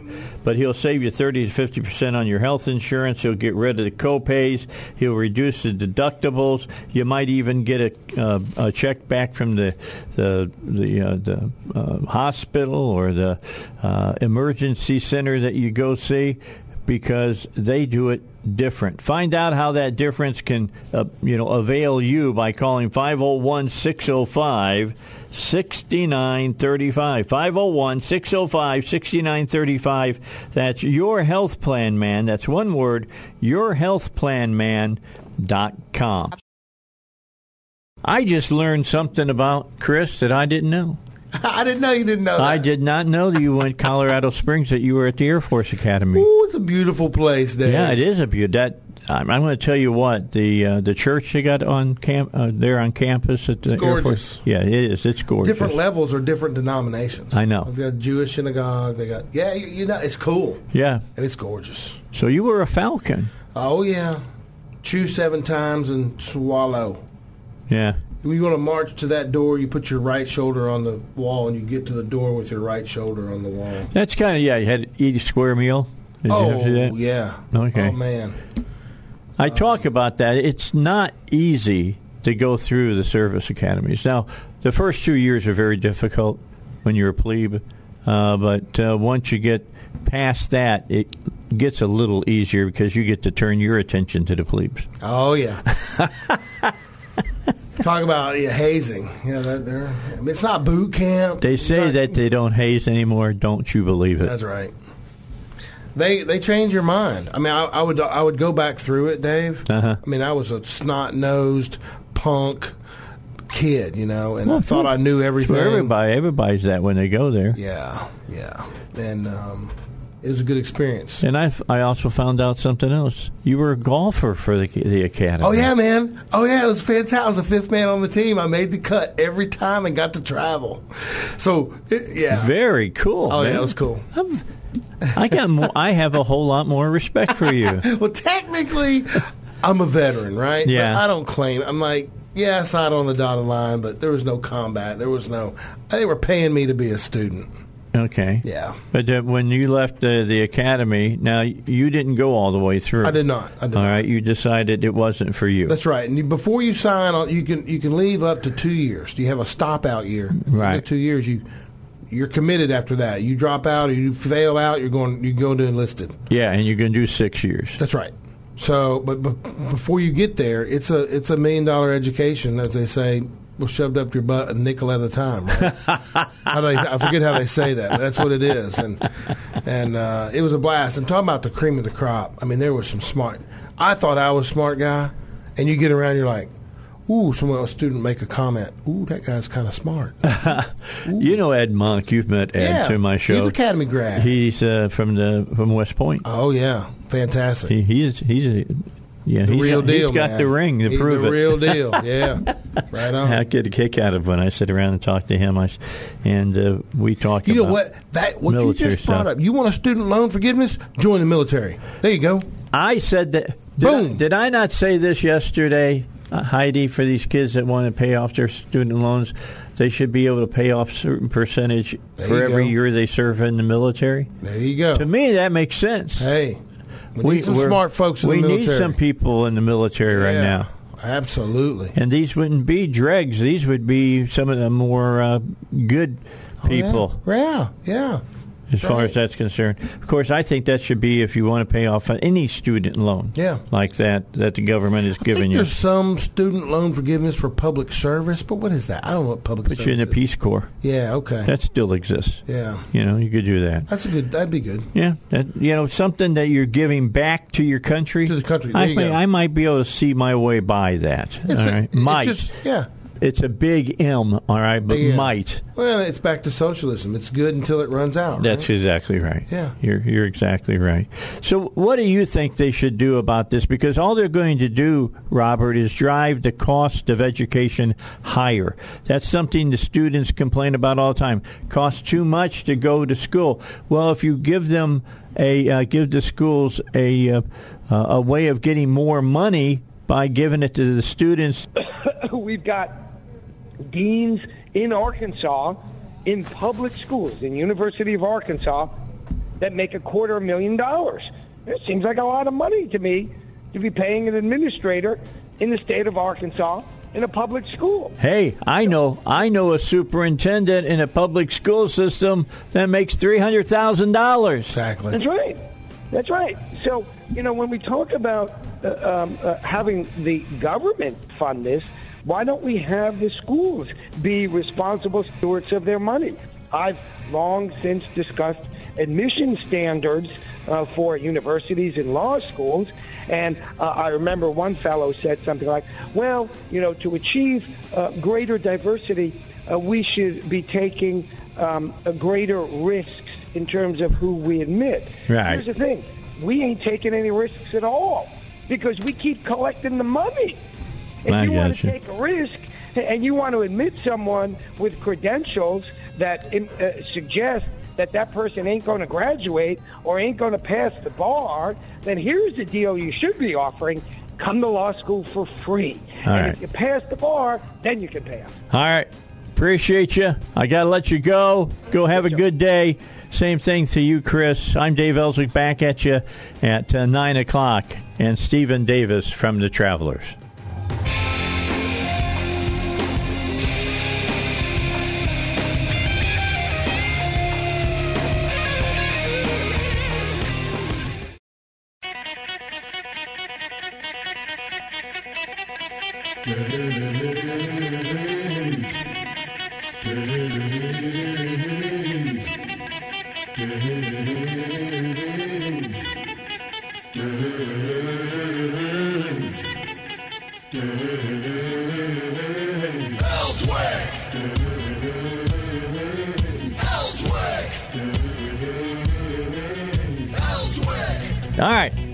Let's get to it. We're going to move away from politics and uh, things that are happening within uh, our communities as far as cult, uh, not as far as, politics are concerned, and they're going to get into culture stuff, important things like baseball. Going to talk baseball today. Stephen uh, is here with us today, voice of the, of course, Travs. He's with us. The uh, the team that is the offshoot of the Seattle Mariners, who right now are one game out of a playoff spot. Well, no, they're in a playoff spot right now. Oh, that's right. It's three, isn't yeah, it? I forget about playoffs that. this year. I forgot Expanded from that the past. again. It's yes. a new permanent deal now. But they had been really kicking butt, and they kind of cooled off. And now the Blue Jays have been on fire. They they just uh, swept uh, Boston at Fenway. So uh, and played well in New York against the Yankees. Yeah, well, yeah. That was one of my first questions, so I'll just ask you: What is going on with the Yankees? Somebody else asked me that the other day, and I went, I, I don't know. And then I, I heard some guys talking this morning. I was listening to a, a national baseball show, and they made a great point. If you're a really good team already, which the Yankees were, and we're on a record pace, Yeah. if you're going to struggle during a baseball season, early and mid August is the perfect time to struggle. Why is that? It's a slap in the face. It's a wake up call. You get the ship righted. You get some momentum built in September, and then you're ready for October. Okay, I could go. You're not going to have. It's a six month season. It's Yeah. 162 games. It's not going to go smoothly the whole time. You need to go through some stuff. That is the perfect time to go through it. Yeah. You're off to a good start. You know you're going to make the playoffs. You've got a big lead in your division. That's still a very dangerous team. That said, they do need to get things corrected. They had a nice game last night in Oakland, but yeah, the Yankees are. They were trending down for three weeks there. Well, I looked really at down. them and I went, "Well, nobody." And now I'm got to say, now for the no, uh, the team that is to be beat is the Houston Astros again. Holy cow! again. again, and they're not even cheating. Well, at least that we know. now they're, they're loaded up still. I mean, they, everybody's like, "Oh, they lost Correa, they've lost Springer." Yeah, but they replaced these guys, and they've still got other guys. Yeah. and Justin Verlander's. Oh my lord! He looks like he's 15 years younger than he really is. He looks like he's 25. Yeah. I mean, He- seriously, the way he's pitching. He's been sensational, and he's probably the leader for the Cy Young right now. And yet, his teammate Framber Valdez, their, their lefty, is on a run of 21. I believe it's 21 in a row consecutive quality starts. Six innings or more, three runs or less. Right. It's the I think tied for eighth longest in baseball history. We're talking ever. Yeah. Anyone, you know, they can go back and look at box scores from Koufax and Gibson and all these guys. Those guys only did that once longer than Framber Valdez has done this year for the Astros. Okay, now I was talking with uh, my son-in-law uh, last night. We went over to Larry's Pizza, having the pizza parade, and uh, we were talking about uh, Sandy Koufax. Sandy Koufax retired early. I mean, what was it? Eight years that he played. Yeah, it was like he was like 32, 33 when What, he retired. what was the reason? My son-in-law said he thought it was something about his eyes. Is what he said? I said. think it was some kind of injury. I'm not totally certain, but it was, a, I believe, some kind of physical ailment that he thought would preclude him from pitching at the level he expected he himself should, to pitch yeah. at. Yeah, because he's one of the great. I got to see him his whole career. I'm whenever he was coming to Wrigley, I was going. All right, I was going to watch him. I saw him pitch a no hitter one day, and then I watched uh, Holtzman pitch a no hitter the next day. It was crazy. Wow, for opposite teams. Yeah, yeah, it's crazy. I used to. We used to go see Dodgers all the time when they come in because they've. Uh, there's certain teams that year in, year out, they're going to be competitive. Always competitive. The Dodgers are one of those teams. What is it about what they do? Their farm club is by far one of the best farm clubs in Major League Baseball. What do they do to make that happen, and why aren't more teams following their lead? Dodgers have more money than anybody else. Is that what it is? They've got- same way with the Yankees. Well, they might have more than the Yankees even. Really? The Dodgers have more than you can count. Oh, I didn't realize They've that. got an ownership that uh, I believe it's been about 10, 15 years now since they took over. They said, we're going to invest in this club, not just at the major league level. We're going to invest in the farm system. And they went, who does the best job developing a farm system and keeping a team competitive year after year? They went to the opposite corner of the country and looked at Tampa Bay. Andrew Friedman was running the Rays at that point. It was when the Rays went to the World Series Yeah. out of nowhere, Yeah. and, and Tampa was good every year. People are going, how is Tampa in their $30 million payroll back then competing against the Yankees and the Red Sox Yes. and beating them? Yes. Well, it was the way they And were still operating. doing it. Yes. Andrew Friedman's guys that he had trained have taken over in Tampa now. Friedman went to the Dodgers and is running that same operation with about a 20 times larger budget. Okay. And the way they do things, it's it's incredible. They invest in players both at the major league level and in the minor leagues. And because their big league team is so good, I mean so good. They're great. The only way a minor leaguer can crack that team is if you are already ready to play at an above average major league level, which means the minor league system gets even more stacked and makes things more competitive there. Travelers are actually playing the Dodgers Double A club right now, Tulsa, and, and just the talent that Tulsa has year after year. They bring new guys in as guys leave, and you're going, wow. This guy, where'd he come from? The you know, fourth round draft pick who struggled in college. Dodgers get a hold of him. He's back to throwing 98, and he's accurate again after some wildness in college. Uh, they get a guy from the Blue Jays in a trade who had some injury issues. He's out there throwing 99 last night. Uh, they have guy after guy after guy coming through that system, so they're always able to replenish. But they're able to go out and sign the Freddie Freemans of the world as well, make a trade because they have so many prospects, and go get Trea Turner uh, in deals like that to go get Max Scherzer to supplement what they already have, and they can absorb a loss where Cody Bellinger is the MVP one year and is hitting ninth two years later in their lineup, and people are going, he shouldn't even be on the team. Well, they don't necessarily need him because they Right. have all these other guys that can fill in as well. But he's so good defensively, he can still be out Well, there. look at the people they They're lost, and they just reloaded. Right. And I mean, shortstop's perfect example. Right. But two two ways. One, they have a lot of money, which never hurts Okay. in really any part of life. And number two, the way they operate, the the, the system they, they have, and the, the cash flow helps a little bit there too. But just the way they run their minor league system, the way they operate at the big league level in terms of efficiencies with analytics and also player development and, and the culture they have built there now, where the expectations are so so high, you've got to meet them to be able to be there. All right. So, what has happened in Seattle? Because you know what? Over the last few years, Seattle's become more and more competitive. Are they following some of these same things that they're doing Well, generally speaking. besides the money? I if mean, there was one way to do things in baseball, as with anything, everybody'd be doing it that way. Mm-hmm. So you've got to find what works for you, find what you believe in, and what Seattle's had to do, and it's been since Jerry Dipoto took over as general manager, now president of baseball operations, and Jerry's been there since 2016. Uh, and you know other clubs have gone through this. Teams that struggle for not just a, a one rebuilding cycle, like you know, the Astros.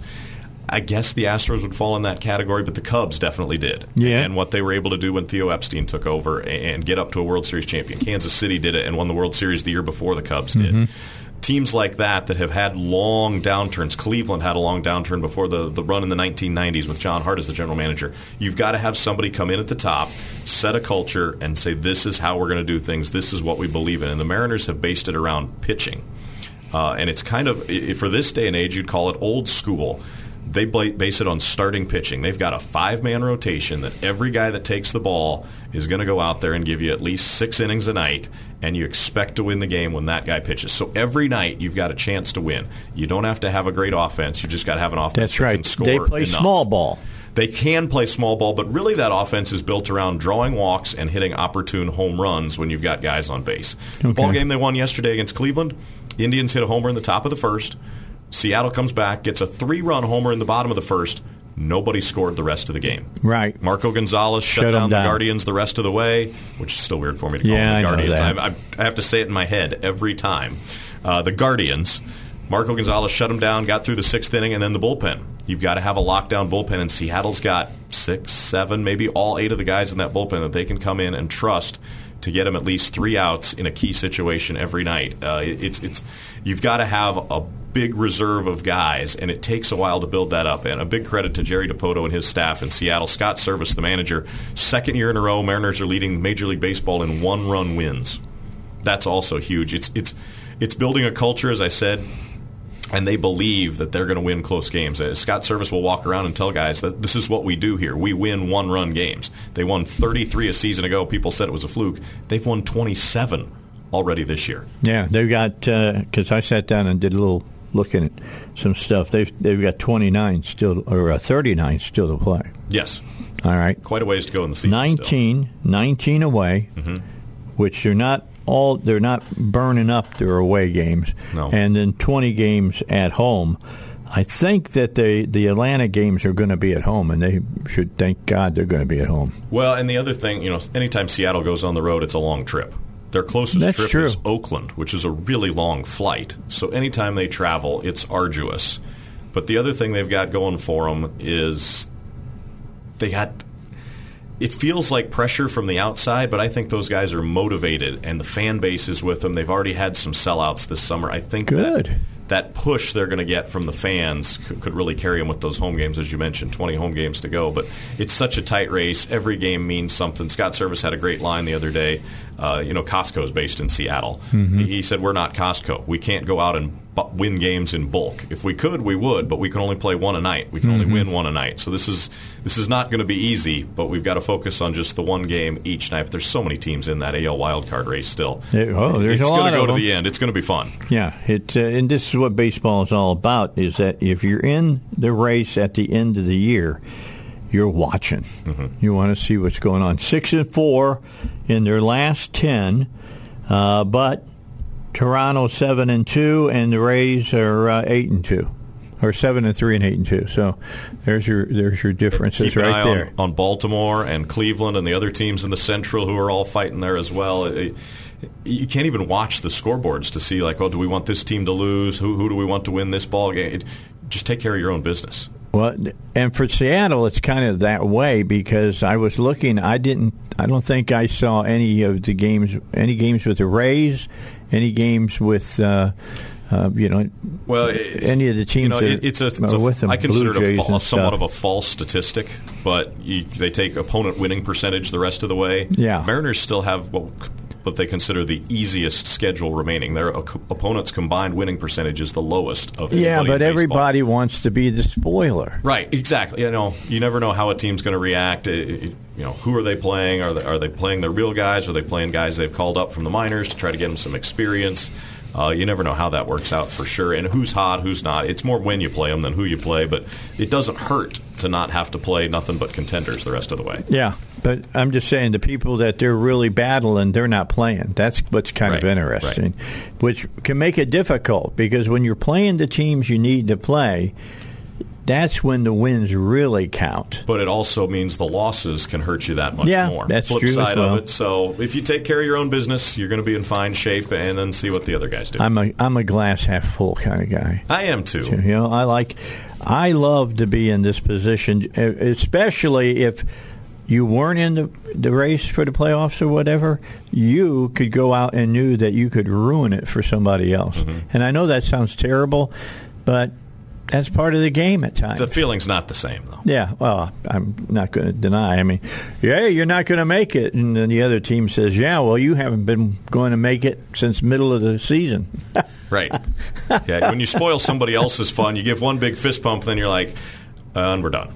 Well, I'm kind of interesting because um, in the National League, I'm wondering if the Milwaukee Brewers are going to make it into the playoffs. The Cardinals are so hot right They now. are hot. The Big Brewers time hot. haven't been bad, but they definitely haven't kept up with the Cardinals. Mm-hmm. And they lost, I believe, two series in the last month or so to the Cardinals. St. Louis is playing well. They seem to they be getting- treated. Hey, they, I'm telling you, they, be traded getting that better. closer too soon. The the Brewers, uh, what path in is probably going to be through the wild card, and that third wild card in, in the National League now might be the, their ticket in, which might get them amazingly a rematch with the Cardinals in the first round of the playoffs. What can I tell you? All right, let me talk about Hillcrest Jewelers, and then we'll get back to talking about it. We got a lot to talk about, and I want to talk about the Travs as well because there's some things that, as you go and watch the end of the season now with the Travs, what's the you know what's the Mama Club looking for from their players? What is it that they're looking for so that when you go, you can enjoy the game a little bit more? Hillcrest uh, Designer uh, Jewelers uh, Jewelry wants you to know that Eric is ready to service you. They're they're everything. All right, everything jewelry company. They uh, they do a repair. They'll clean your jewelry. They'll design your jewelry. They'll make your jewelry. They can do all of those things and and everything else in between. They've got uh, a lot of stuff under glass in the cases that you can look at and find something nice there. You can go in with some jewelry you got that maybe you inherited and you want to know what it's worth, and Eric will appraise it for you. You can uh, you can do that. I mean, it's just your one-stop jeweler. A lot of people don't know this, but Eric does the repair work for most of the big jewelers here in the city. I mean, he is the real deal. He does it all. So uh, stop by and visit with him. 3000 Kavanaugh, Suite E. Uh, they're open Monday through Saturday, 10 to 6. And he's got over 40 years of experience and is ready to take care of you. Hillcrest Designer Jewelry. 501-246-3655 is their number. And uh, tell Eric I sent you over to, uh, you know, visit with him. Dave Elswick Show. We got Stephen Davis here. He is the voice, the voice of God. Yeah, not really. During the time that the ball game is is is going, well, it is. We all we hang on every word. Wow. When you're calling a game, it's important. I should use more words then. Yeah, absolutely. Do they pay you by the word? Uh, no, I might take. A, I'm going to take that to them. See what they think of that. I, I just wondered about that. Anyway, let's talk about minor league ball mm-hmm. because you know we can sit here and talk major league, but let's talk minor league. These teams, these players, as we've talked at different times you've been on, the teams are looking for the players to do certain things. They may want them only to throw, if they're a pitcher, maybe 45 pitches in a game instead of 60 or 70. But when you get to this point in the season, and they're not totally out of the running for a postseason berth, but they're very, very, very close. What is the Mama Club, in this case, the Mariners, what are they looking for from these players? What are they wanting them to do? This time of the year, generally, and it hasn't hit the Travs as much this year, but you get a lot of younger guys coming up from the level below. Travs have had a couple, couple starting pitchers. Uh, Prelander Berroa, Bryce Miller are the two names. Um, they want to see these guys at a higher level. You want to see what they can do against better competition because they've had a really good season at the level below. You want to see if they're ready to make that jump next year. Maybe they can do something else to help you next season at the big league level. We're close enough to the big leagues that you know yeah. you're one call away, or at least one hop, skip, and a jump away. For the guys that have been with the Travs now this whole season, it's thinking about next year already. What do they need to do to finish this year strong to set themselves up to be in the position they want to be in next season? All right. Now, if you're a player, if you're a player out on the on the field, what gives you confidence that you're good with uh, the organization or not so good with the organization? Well, you sit down and talk with your coaches. You sit down and talk with people from the organization. The Mariners are great about this. Beginning of the year, they map out what they call a player plan for every player they have in the organization, and they revisit it after a couple months. And a couple months after that, they'll revisit it again and see if these guys are hitting the targets they have for them, both uh, in terms of the statistics the Mariners track, uh, things that, that, are important to them, both offensively and on the pitching side, and what they need to do to try to get to these things. If they need to make a little adjustment with their swing, if they need to throw a certain pitch more, uh, if they need to be looking, if they're a hitter looking for a certain pitch, uh, to attack rather than trying to chase everything. Mm-hmm. Different things that they can do to, that the Mariners have, have analyzed and said this is what you need to do to get better to become the kind of player we think you can be and we want you to be. Uh, and, and they have these plans and they revisit them throughout the season. And then towards the end of the year, they'll sit down with the coaching staff again and see how they've done on it. And then they'll make a plan for the off season for these guys of hey, we need you to get stronger or we need you to get faster or work on this in your game over the, the months where you're not playing for an affiliate. Uh, so they're constantly evaluating, constantly giving these guys feedback of what they need to do to get to where they want to go. All right, 60 seconds left. What's coming up this weekend and Everybody should get out. They got some good. They got a good ball team in here. Yeah, great weather. Uh, should be a lot of fun. Fireworks tonight, seven oh five ball game. If if you get on our website and donate to the Arkansas Travelers Youth Foundation before five o'clock today, for every five dollars you donate, free general admission ticket to tonight's game. Oh, cool! You donate twenty bucks, four tickets for free.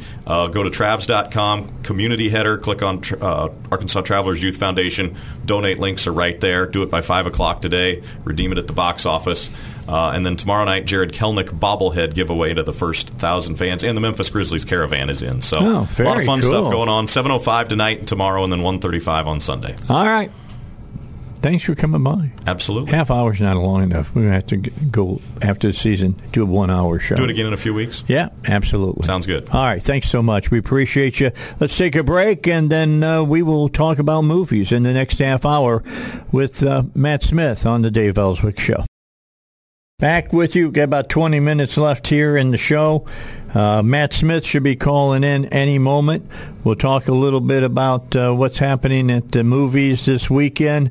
And then uh, typically, as we get out of, uh, of summer and into fall and then into winter, uh, the uh, the movies come out that are going to be uh, for the award shows, you know, the Oscars and things of that nature. We'll find out from Matt here when he gets on with us which movies we should be watching for uh, a little later on. I'll let you know two weeks ago, no, maybe it was last week, I went and saw uh, The Beast, uh, the new movie with uh, Idris, and uh, it's pretty good. You know, I would give it a high uh, C plus, maybe a B minus. Typical, you know, big bad lion out to eat you kind of movie, and what are you doing to be able to stop it from, uh, you know, killing you or somebody you love type thing? And of course, you always have to have a couple of people that become uh, the. Uh, um, you know, sacrificial lamb, so to speak, in the in the story. So uh, that that's the case uh, in the movie uh, The Beast. It'll have you on the edge of your seat a couple of times. It, it's pretty.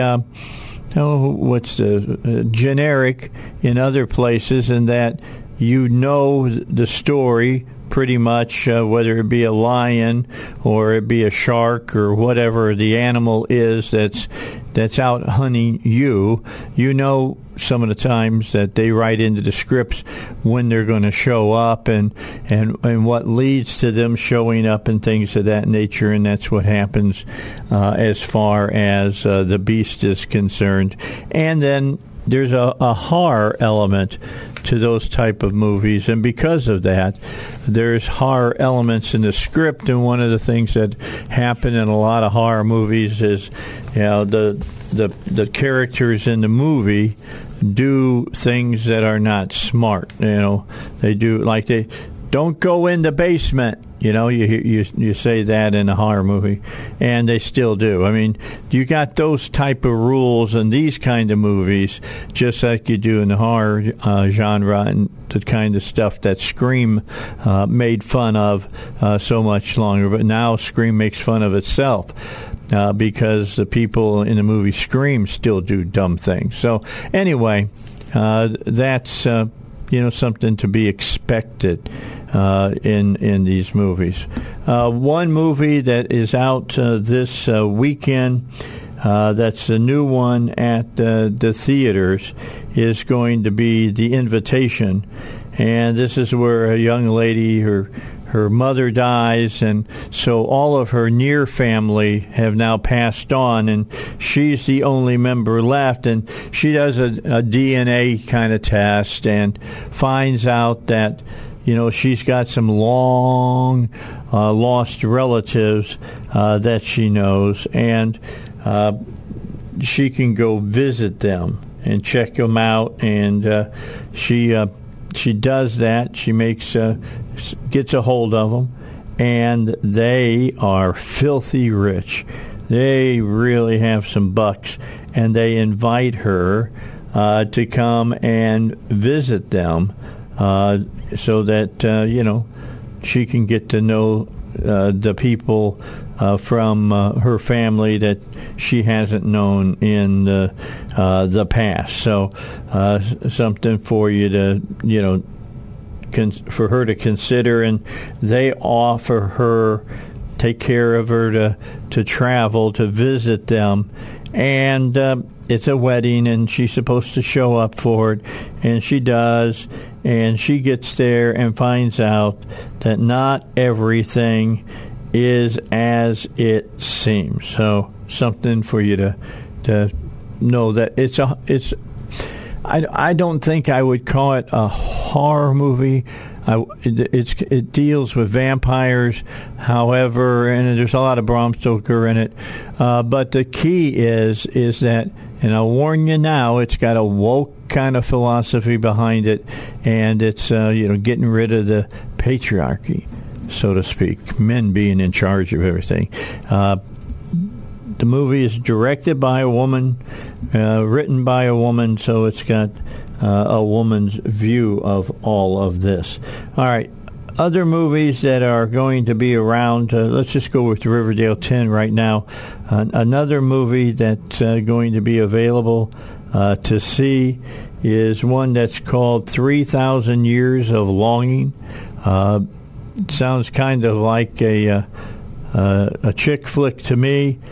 A lonely and bitter British woman discovers an ancient bottle while on a trip to Istanbul, unleashes a genie who offers her three wishes. Filled with apathy, she is unable to come up with one until his stories, the genie's stories, spark in her a desire to be loved. It uh, starring uh, Tilda Swinton, uh, Idris Elba is in it as well, and it's directed uh, this is going to be weird. It's directed by the guy who directed the Mad Max movies. You know, it's directed by George Miller. Runs about 108 minutes long. It's rated R, but that's uh, another one of the movies that uh, is at the theater uh, for this uh, weekend. Other movies that are going to be uh, shown.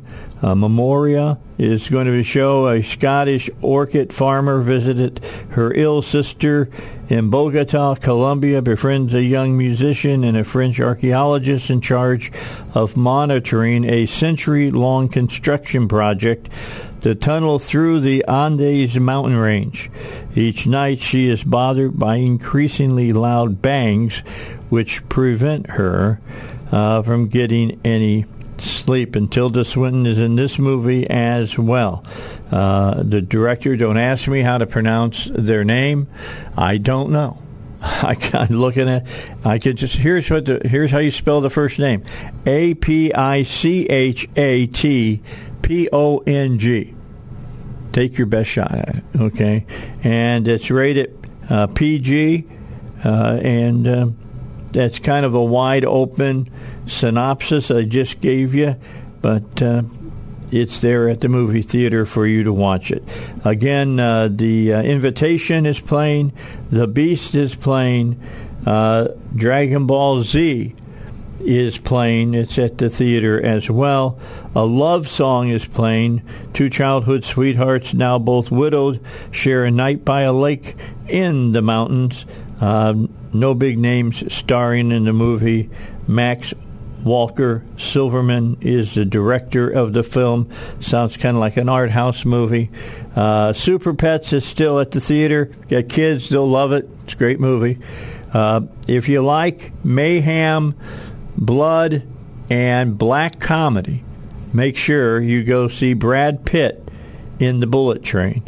In Bullet Train, Brad Pitt stars as Ladybug uh, an unlikely assassin, an unlucky assassin as well, determined to do his job peacefully after one too many gigs gone off the rails. Fate, however, may have other plans as Ladybug's latest mission puts him on a collision course with lethal assa- uh, adversaries from around the globe, all with connected yet conflicting objectives on the world's fastest train. It's from the director of Deadpool 2 and John Wick number 1, David Leitch. Uh, the end of the line is only the beginning in a wild, non-stop thrill ride through modern day Japan. And I enjoyed this movie. I saw it. It's good. It's fun. And it's over the top. Brad Pitt, along with Joey King and Aaron Taylor Johnson, are in this. Sarah Bullock has a, a cameo in it.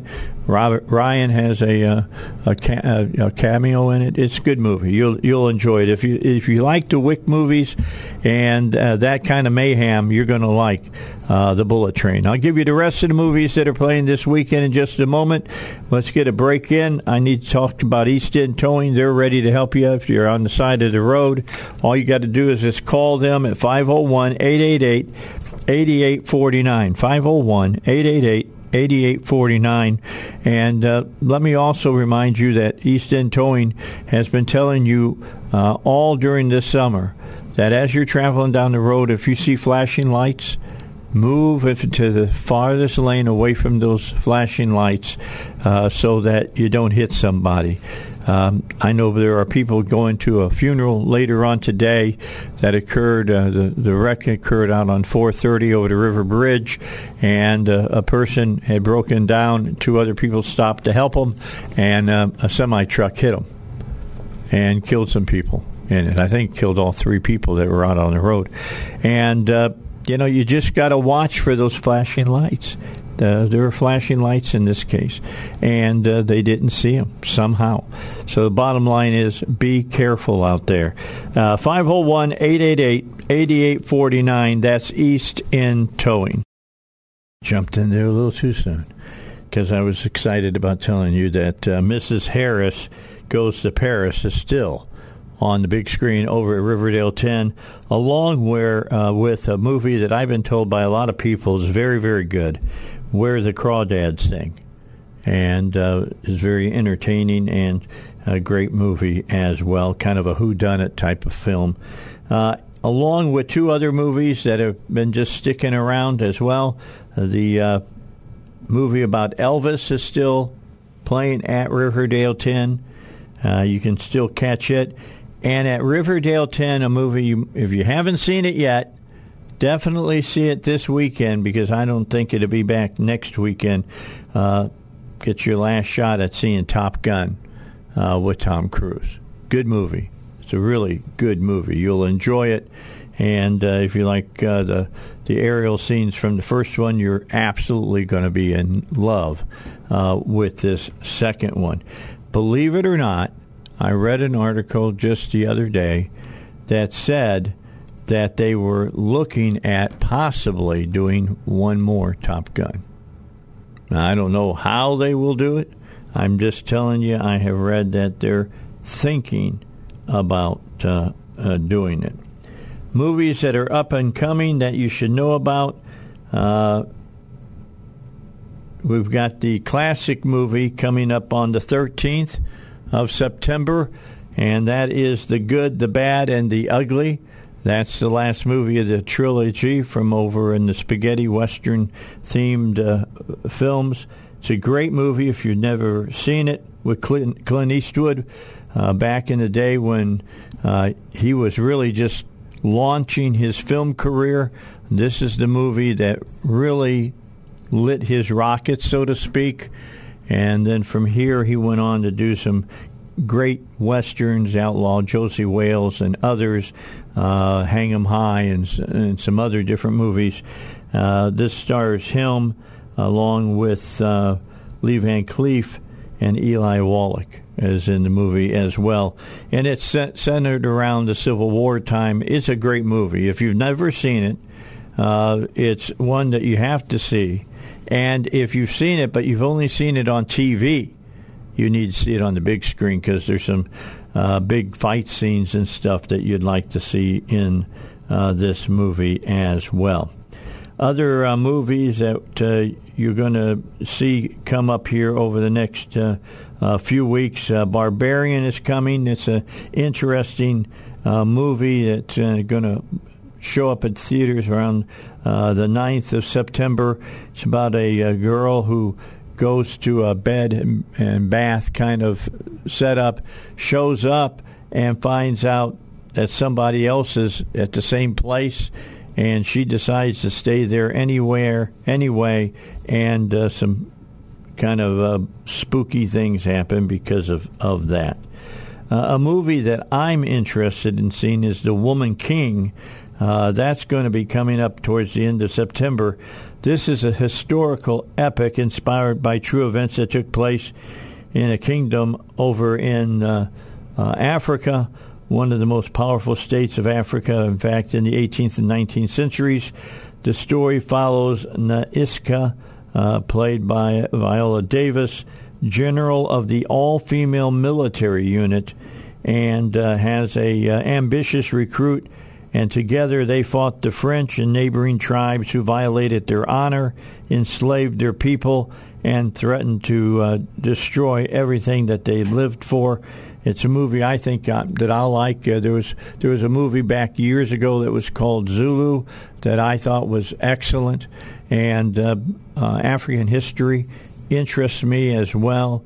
Uh, you know the how the the English went over there and and and, and caused so many problems with the Boer Wars and all of that. It's a very interesting time in history, uh, and I think this movie is going to be. I got a lot of respect for Viola Davis. She's a great actress, so uh, that's one that I want to see when it comes up and comes out to the theaters. Uh, other movies that are out uh, that are that are coming, I'm kind of looking here. Uh, one for the kids that they're going to like, Lyle Lyle Crocodile. Have you seen this one? Heidi? Yeah, it looks great. It's about a crocodile. All right. Uh, when the Primm family moves to New York City, their young son, Josh, struggles to adapt to his new school and new friends. All of that changes when he discovers Lyle, a singing crocodile who loves baths, caviar, and great music, living in the attic of his new home. Uh, the two become fast friends, but when Lyle's existence is threatened by evil neighbor Mr. Grumps, the Primms must band together with Lyle's charismatic owner, Hector P. Valenti, to show the world that family can come from the most unexpected places and there's nothing wrong with a big singing crocodile with an even bigger personality. Who plays the crocodile? Javier Bardem. That in and of itself gets my attention. Constance Wu is in it. Winslow Fegley is in it as well and uh, directed by uh, Josh Gordon and Will Speck. So it's it's a family movie. Don't get enough family movies, I think, and this one I think that you'll find uh, probably entertaining, and your kids will find it entertaining as well. Other movies that Halloween Ends is coming up in, on October 14th. I will go see that. Uh, that's the end of the, this trilogy, so I'll, I'll want to see it. Black Adam is coming up with uh, uh, The Rock Johnson, 1021 uh, on that. And then finally, in is uh, Devotion, that's coming as well. And that's based on the true story of two elite U.S. Navy fighter pilots during the Korean War. And the Korean War doesn't get its due uh, of what our military did during those times. So sounds like one that'd be good to go see as well. So there you got it. You got a lot of different movies to go see if you want to go see some movies this weekend. You got a lot of movies to look forward to that are sitting out there that uh, you might want to take in uh, as as well. Uh, I will be back with you at 6 a.m. on Monday. Power Panel is going to be here, and uh, we're all going to talk about whatever the uh, big stories were over the weekend. And I know I want to spend some time uh, talking about Artemis 1, uh, the big uh, launch of uh, the new space program for NASA. It'll be going off in the morning on Monday at Cape Kennedy and I'll be looking for uh, for that. I guess Cape Canaveral, back to that name again. And uh, this is the uh, rocket that's ready to take us back to the moon, probably in 2024. Uh, this is a uh, initial flight uh, that they'll send the rocket up um, without any astronauts. They're going to fly it around the moon and bring it back to the United States, put it through its paces, make sure everything is working correctly uh, before they do their next, next moon launch. And uh, man, this is I get excited about the space program when this stuff happens, and it's going to be interesting to see what uh, new technology will be unveiled uh, in the space program, and that will make its way into uh, just normal culture and change things for us uh, as a, as a society here in the United States. Let's just take Apollo. All right, Apollo brought us uh, TV dinners. All right, it brought us Tang. Don't forget about Tang. You know, you have that. Uh, Velcro. Velcro was developed during the Apollo program. In fact, it was Velcro that was uh, instrumental in setting uh, Apollo 1 with uh, Ed White and all of them on the capsule uh, and in you know, pure oxygen sparked and, and set that fire. Uh, in their capsule and killed the three astronauts that were in it. Grissom was another one of the folks. But uh, yeah, that's another thing that came out. Lots of technology comes out of the space program. Interested to see what might come out of uh, the Artemis and the Orion capsule that's going to be in. The Orion capsule looks like the Apollo capsule, except it's just bigger inside. Instead of carrying just three astronauts, it can carry as many as six. Uh, in the first trip back to the moon, it'll carry four astronauts. So that's just a little interesting side bit for you to think about over the weekend. All right, eight days until football. We'll have football a week from Saturday. It will be the Hogs at home taking on the Cincinnati Bearcats. That should be a good ball game. I'll be watching it. Hope you will too. But I hope that you'll be watching some news and be ready to talk about it on Monday, 6 a.m. here on the Dave Elswick Show.